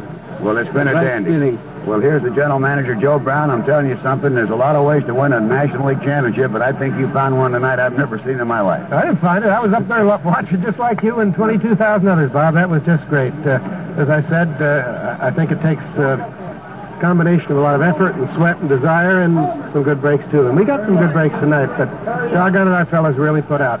They hustled, and I think you could almost see when Oliver hit the ball, he said there was only one thing I got to do to get to third. He opened up the hole in him. Well, Bobby can run. And uh, he stroked the ball, and uh, the other fellows did the rest. But uh, he opened up the inning, as you say. But uh, this has been a rough year so far, Bob. It hasn't been easy. As you know, we came from, what, 14 games back, and uh, seemed like 100 games under 500. But we're there now, and we've got a ways to go, but we're going to make it. Well, I think it's going to be a very interesting situation when we come up there against those Dodgers. Bobby Robertson's here. Hey, Bobby, come over here, you much maligned old red-headed rascal. Where'd that ball hit you? Right in the back of the head where it didn't hurt a bit. No, it hit me on the shoulder, really. Left shoulder, yeah. The ball went in the right field. And I you was going to be in just- the hospital, man? Not really. No. I'm just going to relax a little bit. Bob, listen, let's go back one other game that's most important. If you don't do what you did last night, we're not here celebrating tonight. That home run had to be mighty, mighty sweet. Yeah, it was, Rob, but it was a team effort. You know, like uh, Eddie Kirkpatrick had a good double in uh, uh, fifth or sixth inning or something like that. And It was a team effort all the way, and I was just glad I was part of it. And we just go on to see uh, L.A. and see what they got to offer for us. Well, we'll give him a battle, Robbie. All right. And congratulations, too. You're going to be a daddy again in uh, sometime in March, the spring. March 23rd. Oh, that's wonderful. Now, Nellie, let's get Bob Robertson over, or uh, Bob, Al Oliver. Let's, all right, can we bring it over here? Hey, uh, Super Scoop. Super Scoop's got an interview. We'll get with him in just a moment. Doc Ellis, can we talk to you a minute, buddy? Nellie, let's talk to Doc here. How's your hand coming? We're going to need you, partner. Well, uh, the doctor told me I was all right, so I'm on my own now, and uh, all I have to do is start throwing some curveballs. I should be ready to pitch maybe in about a week. Came in here the other night, and Doc just finished throwing with uh, Mike Ryan, and Doc says, I'll be ready for the series, and I'm going to win two. Right, I had that dream all along. Did you? Oh, yeah. What do you think of- how do you compare this thing with 71 uh, when you won everything, or the previous, you know, you've won four titles? Well, you know, Nellie, I'm cool and calm about this. I'm a veteran. Doc, You were the let's first one you were the first one that ran out there last night when you hit, uh, we won that. It's always exciting to win, Nellie. You know, uh, we've been trying it. They wrote us off this year. We came back. They said we had no pitching, but I believe we led the National League in uh, complete games. Osborn had a lot to do with it, but we're still the Pirates, same old Pirates. Just keep winning. Well, that's right. Now, here's the big scoop. You didn't have any idea of it going anywhere but third. Partner, were you motoring going around second? I was not going to stop. There's no way I was going to stop because I know once I got to third base, I was confident in my teammates that some way, somehow, they would bring me in, and they did. Well, I'll tell you, this has been one of the most remarkable years, and for you, Al Oliver, I think a vindication. You've shown everybody in baseball that you are Al Oliver and you're a whale of a player. You've been the most consistent player in our ball club. Well, Bob O'Neck, that I I hope that I have showed a lot, a lot of people. I know my first three years, uh, a lot of fans warned me, but I think at, at the time they didn't realize what I was trying to say. I, only I was trying to say I wanted to play baseball, and over and over the last three years I have got a chance to play, and I'm quite sure I've proven to everyone everywhere that I can play baseball. Now, you made some comments, I think, that are pretty good about this ball club. Uh, you've been with it since 69, and it's been nothing but success since then. Uh, this club was down. You said, don't worry about this ball club. They've got a lot of pride. They like to win, and they want. To, They know what it's like to win. Did you ever get really down in, during the early part of the season? Not personally, because you know I'm always top guy. I'm always up. I'm always optimistic and self-confident. And like I, I, I've said so many times that it's easy for fans to give up on athletes, but we as athletes cannot give up on ourselves because this is our way of life, and we have to support our families, and we can give up. But all year long, Some, some clubs do that sometimes, but this club hasn't. Well, why? What causes it? Nellie, I think the reason that causes the fact that we have a lot of self-confidence in um, each other and also in ourselves. And once a, a player or a team has confidence in themselves and as a team, you, you, you can never let up. Let me ask you one final question besides congratulating. Are you ready to play first base now? Well, Bob, I'll say this. Let's play it by ear. Go ahead, buddy. Well, listen, wherever you play, Al, you've been phenomenal. Just tremendous. Now let's go get those Dodgers, huh? That sounds good to me. All right, now here's the hitting instructor, Bob Skinner, that taught him that swinging bunt down third, that magnificent play that everybody overruns. How can we only hit one ball out of the infield in two innings to win a game? That is some finish, Robert Skinner. Well, I want to tell you one thing. Danny Murtaugh can come up with all kinds of things, and he come up with something tonight that's unbelievable. How about the Buccos? They had them all the way, didn't they? Yeah, they strapped it right on them, didn't they? Well, I'll tell you, they're a fighting bunch of players around here, and this game tonight just showed what they can do. And we'll go after those Dodgers now. We'll get them. Well, that'll be a lot of fun. You know, Bob, you played on the 1960 World Championship team. An altogether different type ball club you had in the 60s than what you have this year. Well, this is true. Uh, this team, uh, this team can score a lot of runs in a given inning, and uh, and they can do a lot of things. There's a lot of ability on this team. In 1960, we had a lot of ability on that club, but we had to get one run at a time. I think that's the difference. Okay, now Don Leppert is here. Lep, I want to ask you something. I think Reuschel did a whale of a job of pitching for them. You can't. I think it's a great tribute to baseball that a team totally out of it can come in here and battle the Buccos like Reuschel and the Cubs did tonight. That's true, Robert, and it, it's a, and like you say, it is a great tribute to baseball to have a, a pennant race like this with the New York Mets fighting us for every inch of the way up there, and the Cubs fighting with the Cardinals up in their ballpark, and then come fighting us here, Montreal fighting the Cardinals up there.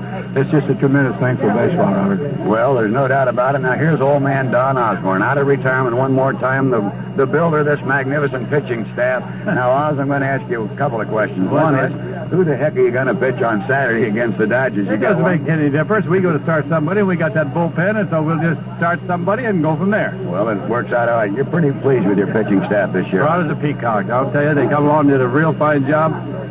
And uh, it's going to show you when we lost three pitchers during the season, where we had depth, but we come back and we stayed in there and, and got us right into the first division. Giusti certainly has come back too. Oh, wonderful. He's just been great. Outstanding. He was outstanding tonight. And, you know, the Giusti, he's just a Giusti of old right now. And he just got great location, good stuff. And he's a good competitor. Well, Oz, get your golf game in shape. When we get down to Florida, we'll be swinging at him pretty soon. All right, Robert. Don Osborn, our pitching coach. Okay, now get Rennie Stennett, Panama Ren over here. There he is. Rennie, how are you, buddy? Congratulations. I feel pretty good. Thank you. Thank you very much. I'm really happy. Well, you should be because you did a great job. And Nellie, I know you got some questions for him. I just want to say one thing, Rennie.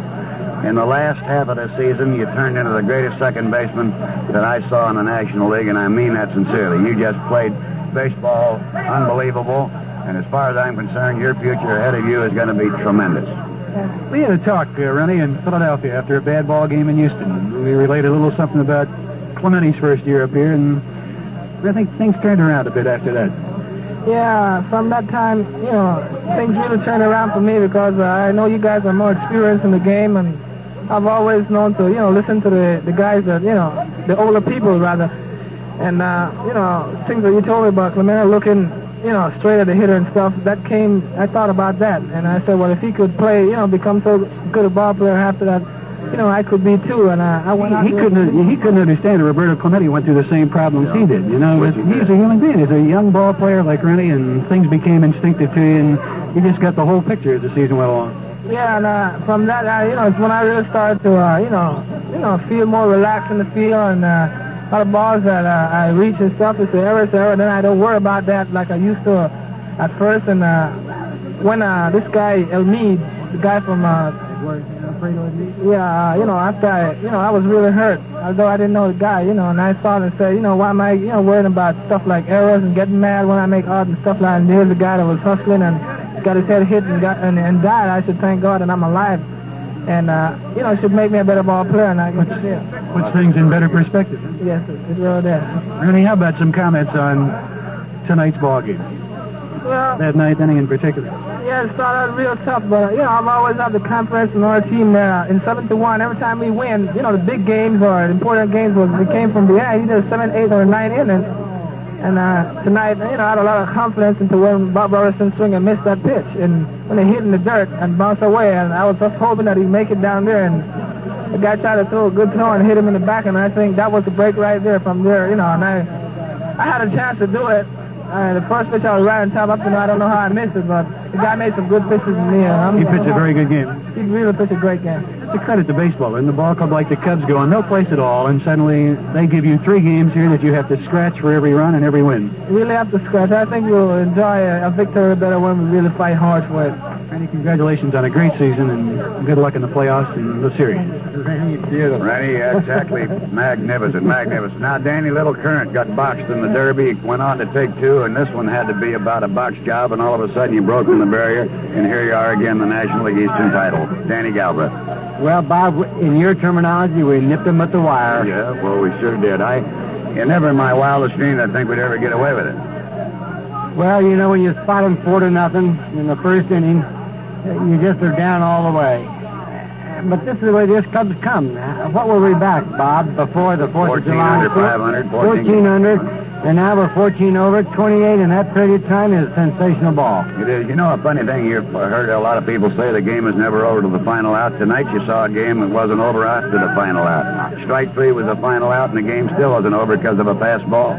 Well, you know, there's never been a game. I've never seen a game like this, and I, I haven't Bob, either, Dan. I've Bob, been in you it 30 talked years. to you talked to the fans here over the air here for quite a while before I got here, but you might have said what I'm about to say. But uh, all of my time in baseball, there's never been one this close and this power packed in the in the final moments of a ball game. The pass ball, the third strike, uh, the you know scoring without a base hit. These guys are scrambling like like great baseball teams do.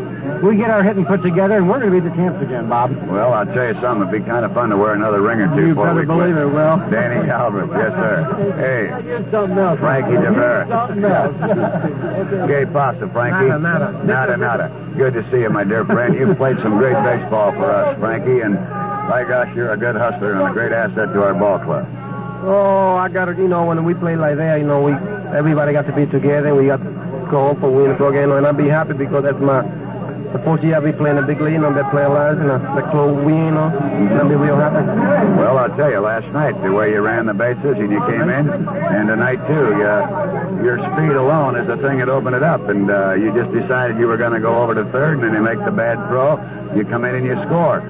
Now, you see, those are the things that win ball games, and you did it, Frank, and it's so wonderful to have you here doing it. Thank you. Let me ask you about. You look a little annoyed when you came out of the ball game. Uh, you wanted to hit, I think, when they said Parker up there. You looked like you really wanted to bat that time. Well, I like to be in the happy, you know, because I like to be, I like to hear, you know, but, uh, you know, we want to win. When the manager put Parker in there, I'll be happy to because Parker better hitters than me, you know, and I say we have to, like, win. Put Parker in there, and I'll be Okay, okay. yeah. I don't care about that. Frank, your first year in the big leagues, uh, you had to like what you did and the confidence. Did was it easier or tougher than you thought it might be? Well, when it's this side, you know, I don't have a two minute coffin up. But later on, you know, I get my coffin up. Yeah, I mean, I think I'll be okay right now, and I have my coffee there. I, mean, I don't care about, you know, what happens. If something happened, ain't no just baseball. I don't think about that, you know. Just going in and playing baseball. You grew up. Right. Congratulations. You had a son, too. First child this year? And that's congratulations, too. Thank you. Good. Nice seeing you, Frank. Here's the vice president, one of the owners of the ball club, Tom Johnson. Thomas, you've seen him come from behind in a lot of different ways. you got to say tonight was a dandy. Oh, it sure was, Bob. And you know that ninth inning and scoring those two runs with no hits. I mean, we just have to be a team of destiny. The way this team had picked itself off the floor early in the year, and then in and out, injuries, and here we are. And I know with this momentum they've got going, uh, we're going on and knock uh, Oakland's chance of trying to get three or Baltimore if Baltimore should should tag the Oakland people. Well, of course, we got to get by the Dodgers first. Yeah, I don't, I'm not too worried that. about them. I think, I think it'll be a You and I worry about every kid. Yeah, well, we have to. I, I think it's going to be a great thing, Tom, and I, I like the way the fans responded tonight, the way they were roaring for our ball club, and it makes a Yeah. great difference. Yes, I was watching the Chicago uh, uh, TV, uh, Jack Brickhouse program, and they uh, were castigating our fans as, as far as their behavior. Of course, I, I think that there was just so much emotion packed in tonight, Bob. You can't excuse what happened to our fans, and I would hope that it's the last time it'll ever happen here. But uh, it was just a great night all in all. It's, that's the only sour note that I can think about. Well, that's right, and we apologize to the Cub fans on the air. But we also pointed out, Tom, that probably 99 and 9 tenths percent of the people Oh, I'm were sure great. It was just one or two idiots, and that's the only way I can explain it. They were That's right, idiots, and uh, they were apprehended and taken right out of the park as they should have been. That's great. Well, Tom, congratulations. You got another winner going. We'll strap it on the Well. I'm so glad that you don't have to do a radio broadcast for the Cardinals. Well, so am I, Uncle Tom. I wanted to be with my ball club. I know you do. And I do. Now, here's the young man we call the Frog, Larry Demery. And, uh, Nellie, you're a pitcher, so you can probably talk to Larry a little better than I because you've gone through the things as a rookie pitcher that he's going through. Well, I haven't now. gone through the things he did. He didn't win as many He won he more games year. than one. He won more in a row than I won in my lifetime. He won six games in a row. And Larry, you started off slow, but you you had a great period there when we lost Brett, and you picked things up. Uh, look back on the season and what's happened here in your first year. What stands out most in your mind? What do you enjoy most? Well, I really enjoyed just actually just being here on the club. And I really, when I came out, the, Joe Brown told me the reason why I was here because he figured, and the rest of the, the staff figured, Murtaugh and the coaches figured that I could help the team out more than the other person who they had picked beside me to come up. So, like, I agree with him 100% because, like, I will when I go out, I will give my 100%. Were you satisfied with what you did this year? Yes, I was because I, I really didn't have no idea, and I really just, you know, didn't think I would even catch up to what, what where I had got off to. And like I just, you know, You said you were going to have a 500 or better year, and you wound up with it, didn't you? well, I wish I could have got another start after the time I they I had to lay off. Because I was just beginning to get myself. Once you get in the groove of going that time, you can you can always finish it. This is some group of guys, isn't it? Yes, it is. And they are everybody's you know pulled together for each other too. Larry, that's uh, what makes the ball club a winner, and they've been doing it since 1970. Nice to be, nice to have you here, and the season's still going on. Don't go away. Oh, I'm not. I'm gonna be here. Congratulations. Okay. Well, I guess uh, we've about run out of people here looking for the gunner, and let's get over here and gotta find Arthur Howe. Nobody's talked to Arthur Howe and the Kemmer. Kemmer Brett. Kenny, I know you don't want to have anything to drink before this celebration gets underway, but some thoughts about your first year with the Pirates and your first year with the winning team in the National League. Well, I, I, Jerry Reuss put it very nicely. You know, you expected this when you came over here. You know, we had the we had the talent and material, I think, all along, but I didn't think it'd take this long. You know, the last inning, the last out, the last game, and uh, you know, geez, it, it the last game I think just more or less sums up the kind of season we had. We had we were struggling all year, and it was an uphill battle. And you know, now that it's over, it's you know, it's it's a very good feeling. It's an amazing team where you had a little bit of an off spell and somebody comes in and fills it in. Uh, it's a unique ball club. Right, I, I started off real well. Uh, Jim Rooker, on the other hand, started off real poorly. He finished up strong. Dock finished up strong until he got hurt. And Jerry pitched pretty consistently, I think, all year. But you know, that's I think what you got to have. Uh, everybody, I think, contributed a major role to you know to get us where we are. What stands out most in your mind about this season, this ball club? Just, just the idea that we didn't give up. I think you know we, we never we never gave up on ourselves. And even even when we were really down on ourselves, we still came out and we played hard. And you know we we didn't we didn't count ourselves out. And I, I think that's the thing that got us where we are. I think you handled yourself so well through success and through some of the problems you had in the second half of the year. It's, it's tough to go through what you're doing physically. I know you want to pitch, and it's tough to go through what you're going through. Well, it's not. It's it's a lot more fun, you know, when you come to the ballpark. You know, you're pitching well and you're winning. But you know, I I, I think I've won one game. I think in two months, but. I, I, I, You contributed. I, I feel I helped us get here, you know, just like everybody else on this team should feel, and, you know, that's the important thing. That's the only thing that matters to me. I'm glad you're here. Enjoy that drink, too. Mike Ryan is, uh, guys contributed to this ball club, too, all season long. Michael, uh, some thoughts about 74 in tonight's ball game. Nellie, I, I'm, I'm speechless. Uh, this team is just unbelievable, and I con- contributed so little, and, and I wish I could have done more, but, but that's the way things go. And When you get a guy like Stanley Jones uh, playing every day, it's a different story. yeah, he's a tough man to move out there, and uh, I, I give him all respect in the world. He's a tiger, he's an Iron Man, and You got a you got a term you call people hackers. Want to describe what a hacker is? well, I kind of nickname Richie as a hacker. He gets up there just like a, a lumberjack. He's just out there hacking at everything he sees, and uh, and uh, the whole team are hackers. They just go out there and they swing that bat, and they, they just don't give up. Uh, a bunch of great competitors, and I, it's a it's been a great year for me. Let me uh, ask you your opinion of the Pirates before you came over here and after you joined them. What uh, what's a comparison? I'll, I'll tell you, Nellie, I've always respected this club when I was with Philadelphia, and every time we played them, uh, I knew we had our, hand, our hands full. And, and when, when I joined them, uh, I it was the same thing. You know, early in the year, like you know, everybody counted us out, but the guys, their attitude has been something you just can't imagine, and they just kept battling and battling and battling, and and they're not done yet. not done yet. Let us end on that one, okay? Nice talking to you, Mike. Gene Clines, some thoughts about 1974. Gene, you, you've been here since 1970, and this is this has been the weirdest season, I think. More ups and downs than I've ever seen. Well, you know, Nellie, you know, we started off slow uh, beginning of the year, and everybody had said, well, the Pirates are out of it, and we've got type of ball club, and we have too much talent, we've got too much pride in ourselves not to believe that we can be number one. And uh, like I was telling people, you know, earlier in the year, don't give up on us because we're going to be there at the end. A lot of people have given up on us in Pittsburgh, and you can tell by the attendance the last uh, four or five games. But I had all the confidence in the world that we were going to be number one, and we just proved, proved again that we have great talent and we that we are capable of coming in first place every year. Well, it sure showed up here tonight. It's uh, amazing to come from four runs behind in the first inning and still keep going, too. So we're uh, live and direct from KDKA. And Dave Augustine, do you want to repeat that last comment, or would you prefer to pass that one by? Let me talk to Richie Zisker. Richie, number one for you last year went down to the final day of the season. We didn't taste the victory, but how about comparing your two years in the big leagues? I don't think you can. I don't think you can really compare the two years. Uh, last year was a bitter disappointment. Uh, we had a chance, uh, and it went down to the last day of the season, and of course we lost. Uh, this year it went down to the last day of the season again, and with some timely hitting and some key breaks, we turned it around, and uh, there's no comparison. This is the greatest feeling I've ever had. Uh, this is what I've been striving for. Uh, you know, big league baseball, but you're here to win. And I think the fantastic thing is that we, they wrote us off all year.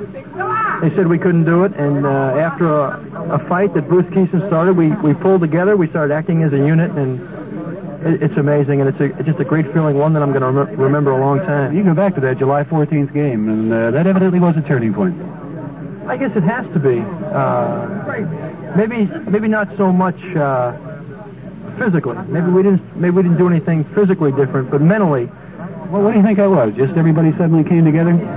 I, I think when everybody turned around and realized that we're all swinging and acting as one person, you know, and, and one of, and one of our guys got you know had the unfortunate experience of being bit, and uh, one of them wound up with a black eye, and we gave a few black eyes.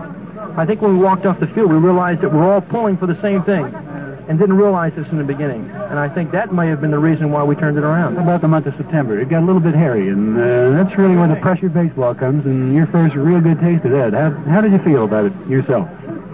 I'm just sorry that I couldn't contribute more. I, I've been doing. Well, you, you did well. The first part of the first part of September, you came up with the strep throat, and your back got heavy, I think. It, it got more than heavy. It started weighing. A, it started weighing a ton there for a while. I lost a lot of strength. So I'm not making excuses. I, I wish I could have contributed more. uh, to our pennant stretch, but uh, the fact that a, that a major league championship ball club is more is made up more than just one person. It takes 25 guys to win, and I'm just glad that I was a part of it. And uh, the games in September they were outstanding. Uh, we won a couple we shouldn't have won. We lost a couple uh, that we should have won, and uh, the breaks went our way. The breaks went against us, and it just boiled down to good, solid baseball. Richie, congratulations. Uh, we're going to try and grab Jerry Reuss here and let me take five from him. Thank you, Nellie. I really appreciate it. Okay. Gunner, how about grabbing Jerry Reuss? Yeah, we talked to David already, and how about grabbing Jerry Reuss? You want to talk with Jerry? Jerry Reuss over here, and Jerry, congratulations on a on a great season. This is a very- this is- But I do want to remind, yes, I do want to remind you that as terrible as you've been with your language, this is a broadcast that is really live. That's right. You remember the same thing now. Yes, I do. Say, seriously, Jerry, uh, I know you've seen in a lot of ball games and everything, appeared in a lot of them. You got to admit, I think that I'll get this cigarette out of your way. Excuse me, that this is a game that defies description. Well, I was saying that you almost wonder if we were destined to win it. Yeah, you get two runs out hitting the ball out of the infield, a couple, you know, a couple of walks, and then a ground ball. It just doesn't get through. But then you get a strikeout, and the ball gets away from the catcher. He can't pick it up, and then he throws it and hits uh, Robertson in the back of the head. It's uh, unbelievable. And we tie it up that way. We come on and win it the way we did. You know, they've always said the game is never over till the final out. Tonight we saw a ball game that wasn't over when the final out was recorded. That's the strikeout for the third out of the inning, and then the pass ball, which of course made it obligatory that they get the fourth out, which they never got. Made it what? Obligatory. What what does obligatory mean? Well, you know exactly what it means. Don't give me that stuff. Jerry, as far as your own personal feelings this year, how did you feel about your season? Well, I felt it could have been a lot better with a little luck here and there, but then again, it could have been a lot worse with uh, a few more bad breaks. It's uh, one of those things. It could have been better. It could have been worse. I'm uh, looking back at it right now. The most important thing is that we won, and, uh, mo- and even more important than that is what the future holds for us right now. We got uh, your drive for five, and we got five ball games left, and uh, it's not really what you did in the past. It's what uh, it's what's happened. But however, if you look back over the series when we went into New York, you won the pivotal ball game for us, the two to one contest. That was a pivotal game, if you'll recall, because the first game we had a lot of runs, the third game we had a lot of runs, and the game that you won that really kept us in there, two to one, I think was the pivotal game of that road trip. I don't know. You can call it what you want. I could have won last night too and pitched a little better ball game, but as far as I'm concerned, uh, this ball game right here was the one that we had to win. I guess that goes without speaking. But I, as far as looking back and trying to figure out which ball game uh, meant the most, I think the one we lost to St. Louis, had we could have won it, would have uh, made things a lot different. I'm just glad that we rebounded the way we did. All right, I'll make you one final promise. When we go to spring training, I'll quit smoking if you get off my back. Get off your back. All right. Okay, Jerry Reuss, thank you very much. Congratulations. All right, here we go now. Nellie, we got... Let's talk to Al Patterson here, Bob. Uh, hey, Dal, let me talk to you a minute. We're just talking to uh, Richie Zisco here, was talking about the July 14th ball game with Cincinnati, and you were up at that time, and you went down to Charleston, but you, know, you contributed something to this ball club. You, when you win by just one game, you look back and you saved the game and won one back against them, but also that ball game against Cincinnati. Uh, maybe some thoughts of Daryl Patterson on this uh, win this year. Well, it's, it's really ter- terrific, Nellie. Uh, it just uh, makes my career uh, complete now. You know, being back on a winner again after scuffling through uh, uh, baseball the last three or four years, and, and this is just the, uh, the epitome. You know, really, I really am uh, at a very great height. Uh, I don't know how to express myself in words. Well, in '68, you were with uh, Detroit, a very good ball club too. How does these how do these two teams compare? There must be some sort of chemistry there. Well, uh, both fine, very fine clubs, and, and uh, it just seemed like tonight that uh, it was fate. I mean, just the way you, well, I watched the game down there, we were supposed to win, and and uh, no, there's just no way we're going to lose. Uh, I think it was fate all the way tonight. it sure looked like when you strike a guy out on a 3-2 pitch in the ninth inning, and it looks like it's all over, and you wind up with a tie. Oh, no, it, you knew you had to win it then. That, that's right. That's right. I, we were going to win that game, and uh, it's just just terrific. I'm just glad to be here. We're glad to have you here, and congratulations on your help this year too, Daryl Patterson. We're trying to get Richie Hebner if he's around here someplace, and trying to grab Richie. Augie, hey, I've been I've been through that one before, Augie, Oh, okay. Well, and I don't want to don't want to blow the victory horn. That's a funny victory horn they got. Everything blows out of it. What do you say, Spanky? What's happening? It is. Where are you, Spank? Well, I'm up on about cloud 10. I'm even above that other one up there. Hey, no, if you think it was cold on, if you think it was cold on the mound, you should have seen how cold it was where I was, how high I was out there. Were you high in that first inning? Oh God, I was, you know, I. Jim Rooker, What that's can, I, what can I say? I, you know, I, I was walking on clouds when I went out there. I figured, you know, this is the game, and You have had first inning problems all the time. When you keyed up, remember you said that in Los Angeles, you overthrew the ball. Were you doing that in the first inning again? that's right. I couldn't believe I had a little shoulder problem in New York when the last start, and I was concerned about it. When I got done warming up tonight, I felt better than I have all year long, and you just get a tendency to overthrow the ball, and that's what I did. And uh, you know, then you kind of get your thoughts together and tell yourself, you know, hey, this ain't the right thing to do, and you got to go out there and you know go after them and hold them right where they are. I tell you, he, he told us, he said, don't, he said, go get the runs. He said, they won't get any more, and they ain't get any more. So, like, you got to believe him next time, right? You got to believe. when are you going to pitch again? Who said that? I don't know. I don't know. Probably. I hope Sunday. Good. We'll be looking for you. Jim Rooker, Spanky Kirkpatrick, good to see them. Gunner, is uh, Richie around? Bob. Been around? I think we've talked to just about every we can. He's in the shower, and I'm not going in the shower to get him. Let me talk to Danny Murtaugh. Daniel, you've been running around here. We've been trying to get you and some thoughts on 1974. It's been a funny season, but I guess a rewarding one. Yes, Nellie, I said in the room there that this club will never get all the recognition that they deserve because the fact that we were so doggone far behind. We had been written up and as practically out of the race, and yet they came back to win it. When you have a club like that that plays about, I'd say, 680 ball the last two months of season, that's a pretty good come from behind ball. It's a tremendous comeback, and you were 14 games out at one time, and you still thought that this ball club could win. Uh, you predicated. I think you knew you had good pitching, didn't you? Yes, uh, I, I thought pitching was the key to our whole ball club. Our starters gave us a lot of innings. And you like to get that six innings or seven? Oh my! When you get down the bullpen uh, with uh, Roy Ramon and uh, Dusty pitches, and we get down that seventh and eighth and ninth, and we can be a little rough. You were so certain about two weeks ago. We had lost, I think, six in a row. The Cardinals had won six in a row, and you said this ball club's going to win the pennant. Why did you make it at that time? Well, Nellie, uh, I've never been with a club yet that uh, hasn't had a, a losing streak right near the end or somewhere.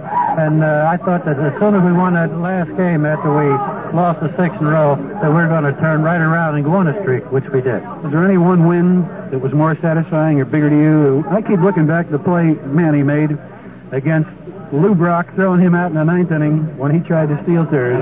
That one play there, that game probably meant as much, and maybe that one play meant as much. I'd have to think so.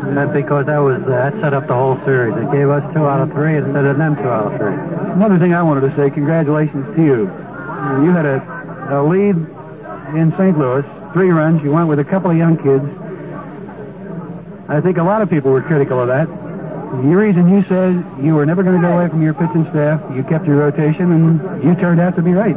Well, Nellie, I, I can't see any sense of winning one ball game if you're going to lose four. And the way the pitching was set up for that series, I had uh, my middleman pitching, the two guys that just pitched the two days before, and I wasn't going to use them, and I had two men in mind to pitch the next two games in New York. Uh, it couldn't have been too bad because we won six out of the last seven. And those are games you had to win. It's similar to the 1970 ball club. You had to win then, and you did. That's right. Danny Murtaugh in 1975. What's what's it look like? You're not going to talk? I'm not talking. Okay. Danny, congratulations. Right. I think the only guy we haven't talked to here might be Willie Stargelin. We'll uh, have an opportunity. Whenever you're ready. Okay. I don't know where it is. Do you have it? We just say close for the. Okay. Willie, can can, I- can, I- can I interrupt you for just a closing comment here? I don't think we've talked to you yet. And I hated to miss you because we're going to sign off here. Uh, you've been around here, I guess.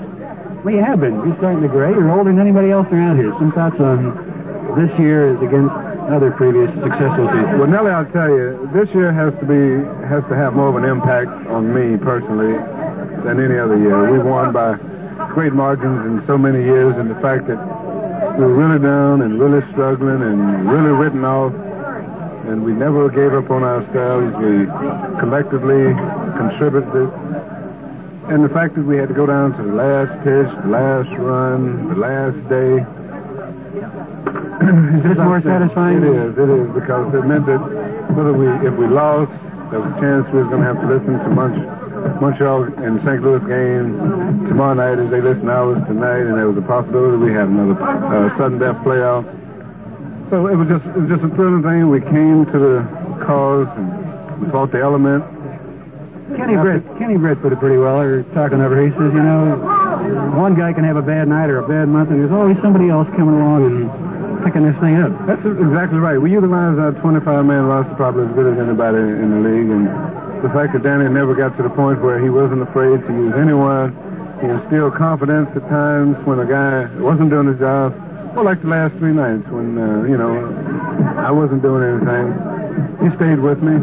Uh, he called guys in to do various things. Popovich, Howell, Robinson, you name it, and, and we've done it. The pitching from A to Z, and this is what it what it really means. Uh, I'm trying to get around and congratulate everyone and, and let them know that hey, you did one outstanding job, and the fans too. And the, incident the ones who were here were about as enthusiastic this year, I think, as any I've ever seen. And I think the, the thing that happened tonight, uh, we're, un- it's unfortunate that it happened, but we also have to be Minority. glad that uh, no one really got hurt. Uh, I don't think it was a matter of malice. It was just something out of reaction. Everybody was so excited. We're just very excited. Willie, congratulations on a whale of a season. We'll look forward to the Dodgers and whoever else after that. Well, I guess we've run out of time here. Can we talk to Steve Blass? Here's a guy sitting back here smoking a cigar and having a beer, and you're sitting here and you haven't pitched a ball this year in major leagues, and you must have some longing thoughts about all this. Oh, yeah. It's still good to see, though, the congestion in the clubhouse. I guess this game, from what I understand, just typified the whole season. This this game characterized the whole thing, being down and struggling and struggling and coming back and just making it by a little bit. But if you make it by a little bit, you've made it. Like Murtaugh likened it to 1970 when you had to win ball games, you won them, and that's something we didn't do last year. That's right, and you, and you struggle for them, and it, and it hurts when you're struggling, but when you get in here and you can relax and unwind, well, it makes you feel a little better because you know you've really done a little extra to earn them.